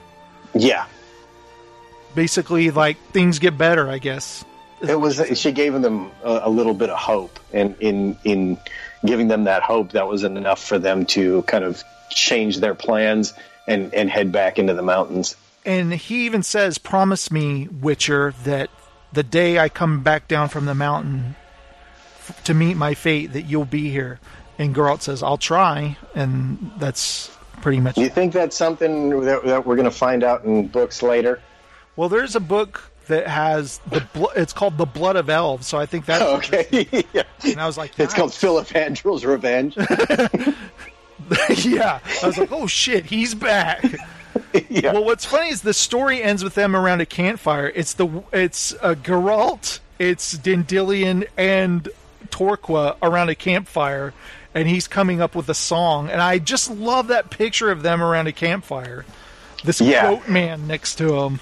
I really hope that Torqua is like part of the crew. You know, so do I. later on. I really yeah, was hoping he shows up again because I love that he ended up being on their side. You know. Yeah. He was yeah, he's he, he's a just a great character. Yeah, he really is. I guess we should uh, quickly talk about the Last Wish because we're running out of time, big time. So sounds good. Let's do this because finally we're going to learn something about Yennefer the uh, this story begins hilariously with Dandelion and Geralt. I see. I just go back and forth. Is that okay? It's all good. No, it's totally fine. I, I kind of like it. They're fishing for catfish. for yeah, yeah. Which is hilarious, just picturing them fishing for catfish. And, well, I love it. They're like arguing the entire time. yeah, about how to do it. And Geralt's like, you know, how does a bard know how to fish or whatever? And basically getting on each other's nerves and uh, I just I love this interaction between them. I just think it's funny.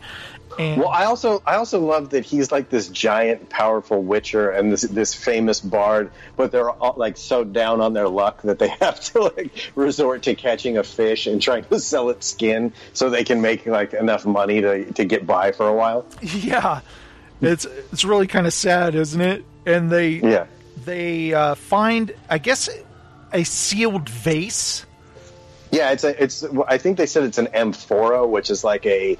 It's like a big vase they used in Roman times to, yeah, to store sealed. stuff when they were shipping. And it's sealed, and immediately, which I think is funny, is uh, Dandelion's like, "Oh, it's a djinn. There's a djinn inside the bottle. I get three wishes." Like he immediately, yeah, knew exactly what it was. Yeah, yeah. And Geralt's like, "Oh, don't uh, don't be silly. You know that's not what it is, or whatever." And his first wish is to kill this rival bard in another town. yeah, yeah. which I he, I think is hilarious. But he he does uncork it, and this uh, like a cloud of red mist comes out, and it is a friggin' genie basically. Well, and that's when I, I, I, texted you before because in my mind I was trying to connect all of these stories back to their original um, like uh, fairy tales, you know, right. th- that they were coming from. And so I was thinking, well, is Dandelion like a kind of a play on the name Aladdin? They kind of sound similar. But then I was like, well, DD, what other DD do I know that, that had to do with a genie? And so then I started thinking Daffy Duck when he found that genie, and, and Dandelion basically was acting like Daffy Duck in that, that one cartoon. Yeah, he is, basically. He is Daffy Duck. Well, what's funny is the, the the genie goes right for his throat before he can utter. You know, he. You learn later that they want to keep you from, you know, giving him a wish because they want to get away before they're your slave and have to grant your wishes, right? Yeah, they're trying to escape to their own dimension. Right, and we kind of learn all about genies here or jinns, and it was very interesting. I thought that they're like uh, different genies of different elements, basically. I really should have reread this or written it down, but uh, basically, you know, there's earth, water, uh, whatever, fire, and, and wind. Yeah, and wind. And if a sorcerer can basically enslave this genie, they can basically supercharge their powers and become omnipotent. Which sounds really badass, doesn't it? Yeah, it does. But you it's... have to get the genie after it's granted the wishes, like when they're vulnerable. When when they're under someone's spell of having to answer three wishes, you can't do anything with them. Yeah, they can't they can't be bottled if they're if there's still unspent wishes out there. Right. So there's this great moment where uh, Geralt he you know, he's like, "This is a demon. I will do an exorcism. I've learned this ancient exorcism oh, yeah from a priest years ago. I will say this out loud, and he basically casts the the genie away. So he's like, "Oh shit, that worked." Okay, and so he goes and Dandelion. He's like bleeding from the mouth. He's really hurt badly. So he takes him to a local town where these elves are like, "Hey, you can't come in right now uh, between uh, dusk and dawn." Like you can only come in in the morning. So he's like, shit, what do I do now? Like my friend is hurt. I need uh, a sorcerer of some kind to uh, to help him. And they're like, well, nearby there's uh, this one named Yennefer. Uh, you should go there. And that's when he goes to a town and finds Yennefer. Uh, well, does it? Yennefer has like uh, she already has a um, reputation. Yeah, a bit of a reputation in this town. Like people are calling her a whore and stuff like that. yeah. And so he goes there to ask her help, and automatically she's like quite a character. And, oh yeah, definitely. Definitely she, knows she's the smartest person in the room she's calling for apple juice, so he brings her apple juice. well, first he knocks out the guard to get up there, and like not you know threatens another guy, and then but still brings the apple juice up to her. Yeah, and she. Uh, when she realizes he's not who he's supposed, you know, he's not the other guy, she casts like a uh, lightning bolt or something at him, and he he blocks it with one of his signs, and um, she's kind of impressed by that. Like, whoa, he blocked a spell here this guy's kind of interesting. Let me hear his story. So she's like, first, I need to bathe. And so she turns herself invisible, and he basically watches her bathe, like with water going around a nude body, kind of see through. It was kind of yeah. interesting. And all he smells is lilac and gooseberries, right? Oh, a callback to my, my initial thing I said. How about yeah, that? That's right.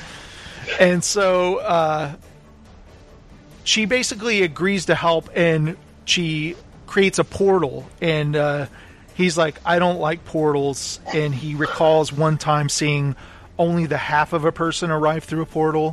Yeah. Some people have gone into portals never to be seen again but she's like my portals are quite safe. Yeah i like how portals are like um, kind of like in harry potter they're just like super dangerous. Yeah yeah. And so they uh, her portals are reliable so they arrive there, and uh, she's helping Dandelion recover, but she needs something from him because remember he keeps a secret of what happened right away, uh, but it kind of you know can did she read his mind, Dandelion's mind? That's why she knows about the uh, the the seal. The seal. Yeah, I don't know if she read his mind or if she just kind of knew how this whole thing worked and that's where we kind of learned about the uh, the reason the genie came right after him is because it didn't want him to utter a wish. At first, I was like, "Oh my god!" It went after that bard and killed him. I felt really bad about that, but that's not what happened. So anyway, Yennefer manipulates Geralt by biting him on the lip, and he's under her spell, and it's like lilac and gooseberries, lilac and gooseberries. I thought, yeah. And he wakes up in jail, and I thought this whole thing was hilarious, where they're basically telling him like, "Yeah, you marched on down, and you you pulled the guy's pants down. yeah. You spanked him with your sword. You spanked him with a sword. Then you fought off all the guards with a, a stick, or it was like a, a cane. I just picture. Yeah, they, like, they basically came out armed to the teeth, and he beat them all up with a stick. Yeah, and he was going to another. Basically, all the men who've been spreading rumors about her being a whore and all this stuff, she had Geralt go get revenge for her by humiliating them in town. And when he was on his way to the next guy, he passed out because he he's a witcher. He's strong. He was fighting off the spell, but he passed out.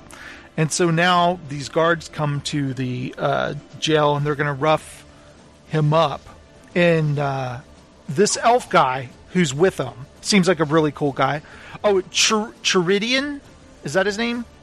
Um, I, I, that's close. I, I forget 100% how yeah. he Chireadan is there in jail with him. He goes, I'm here because I told them not to kill you as you were passed out, and they threw me in jail with you. yeah. And he's like, oh, you mustn't kill him. And so they're down there roughing him up. They're punching Geralt in the stomach, and he says, I wish you would burst, basically.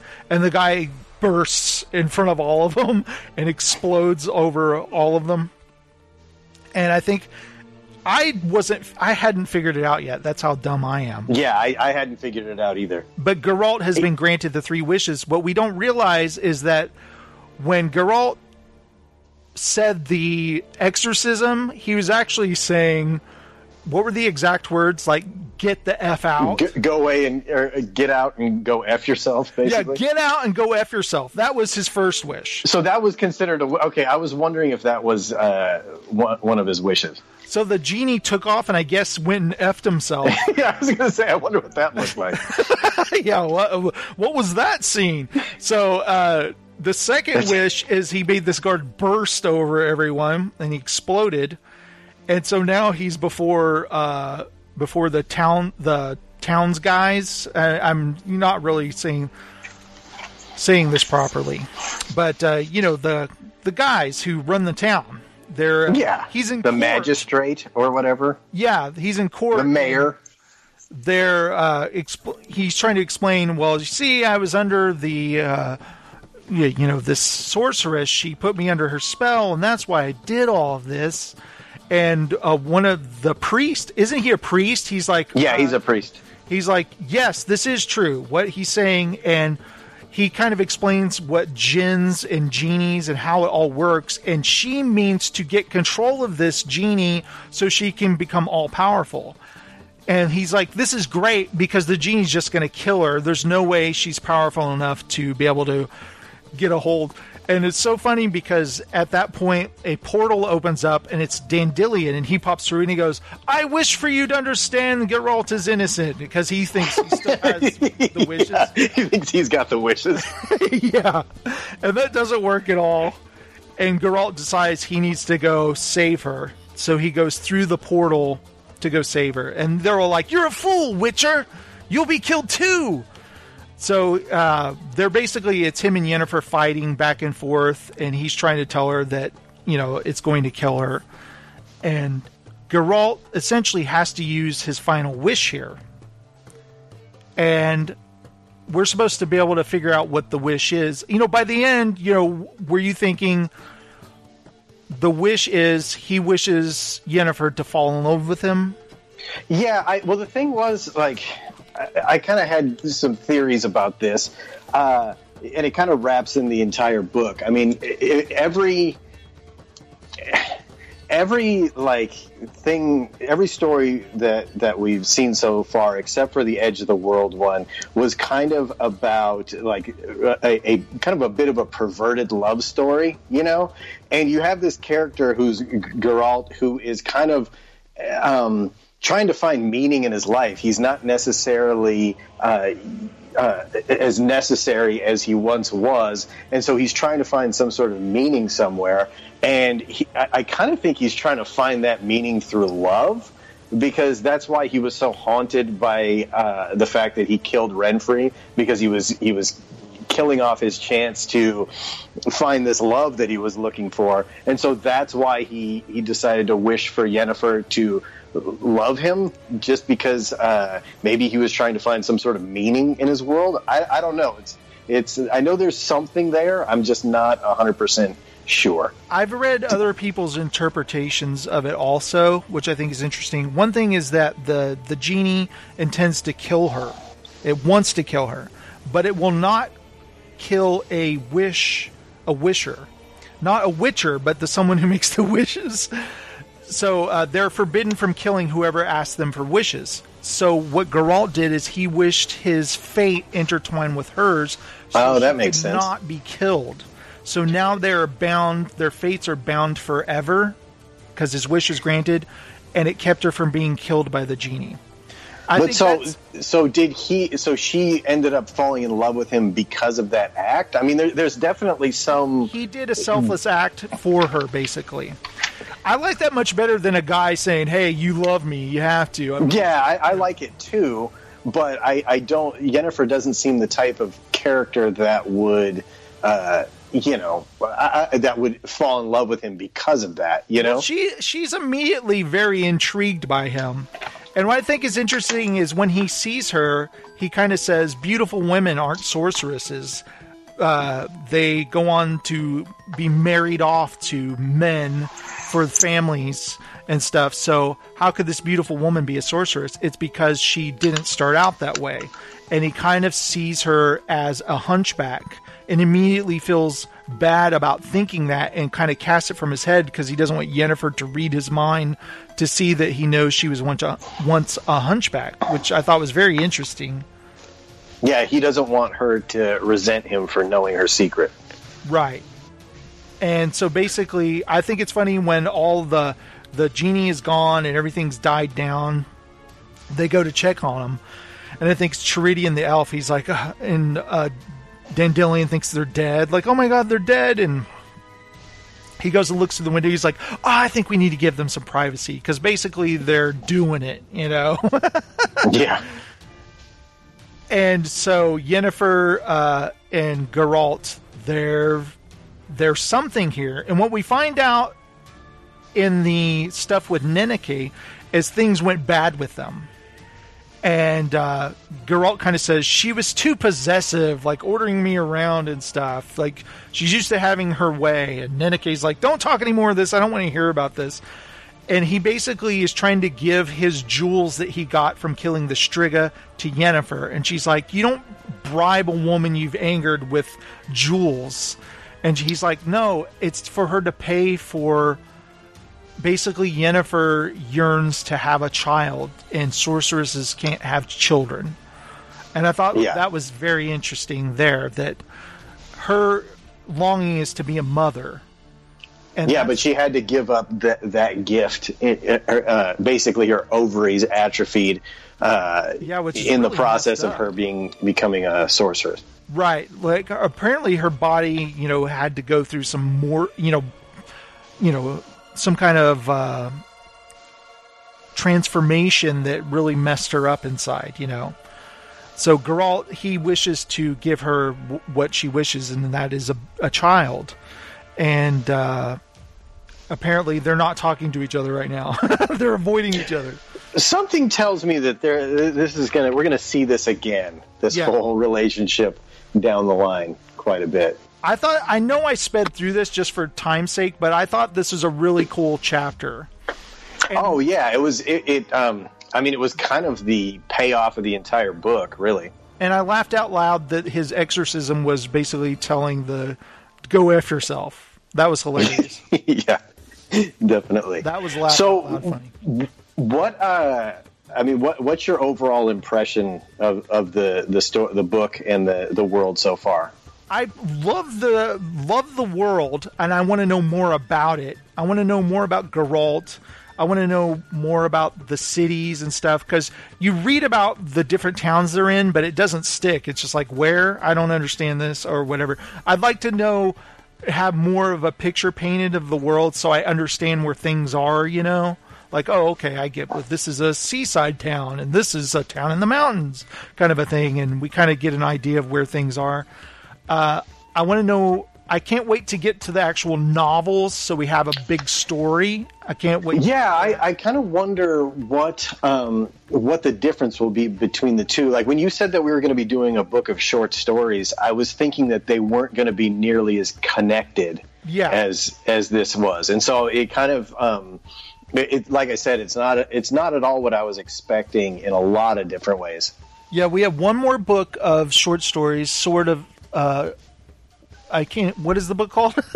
No, I don't know. I'm not Why sure. do I keep blanking on the oh, on Sword of Destiny? Sword of Destiny. That's there you the go. next book, Sword of Destiny, and then we will be getting into the novel, the first novel called Blood of Elves, which I can't wait to get into the novel.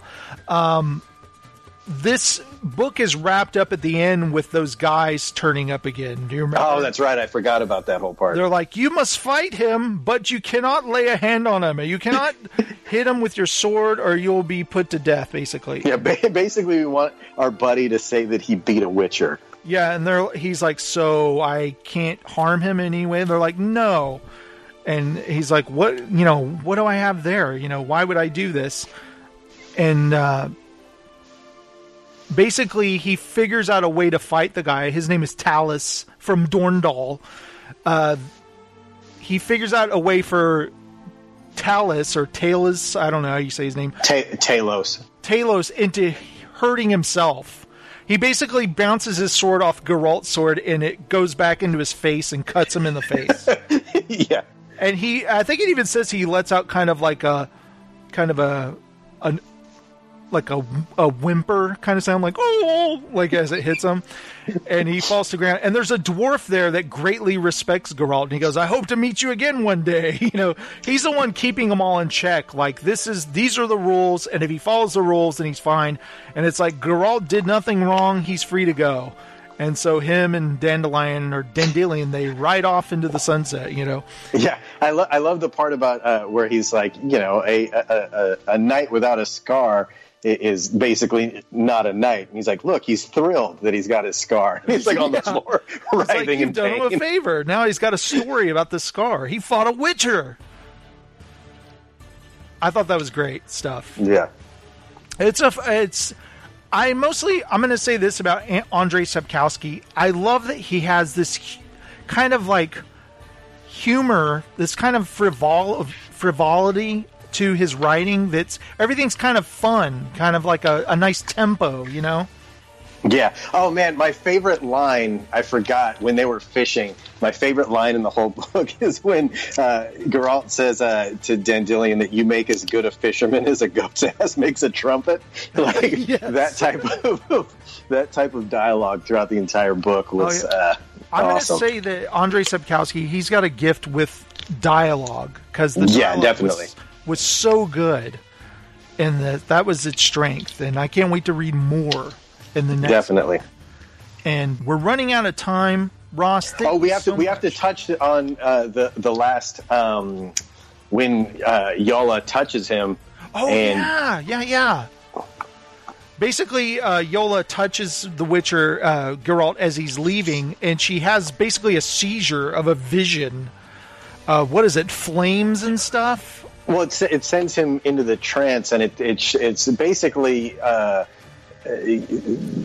like a bunch of broken bones and and blood and a giant beast and all this really horrible stuff. So it seems like she is predicting his death. And it's kind of the reason why he is so resistant to the idea of destiny because I don't think he wants that to happen. Right. And part of me wonders I don't know if you've seen the cover to the book. It's a dragon in Geralt. And there's no dragon in the friggin' book. Yeah, I was wondering about that. And I'm wondering, is this the vision she sees? Maybe, like maybe Could this be. is the beast, like Geralt and a dragon's fates are intertwined or something, or they just thought it was a cool cover, like somebody would Yeah. this because there's a dragon on it. It might be Yeah, that. everybody knows how much we love dragons. Like, oh, dragon, buying this book. yeah. This was a lot of fun, Ross. Are we going to do It was. the next book?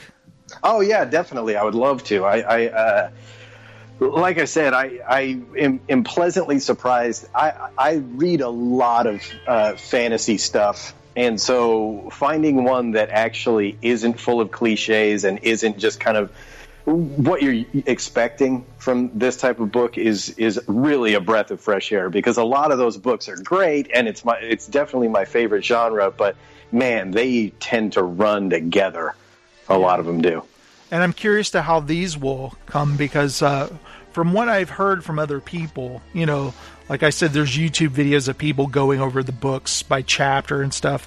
I just like to hear their thoughts. That the novels are fantastic, so I can't wait to get to those.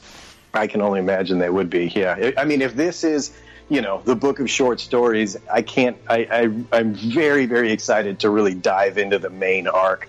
Yeah, and from what I understand, a lot of people start with the novels, and there's a lot they're trying to keep up with.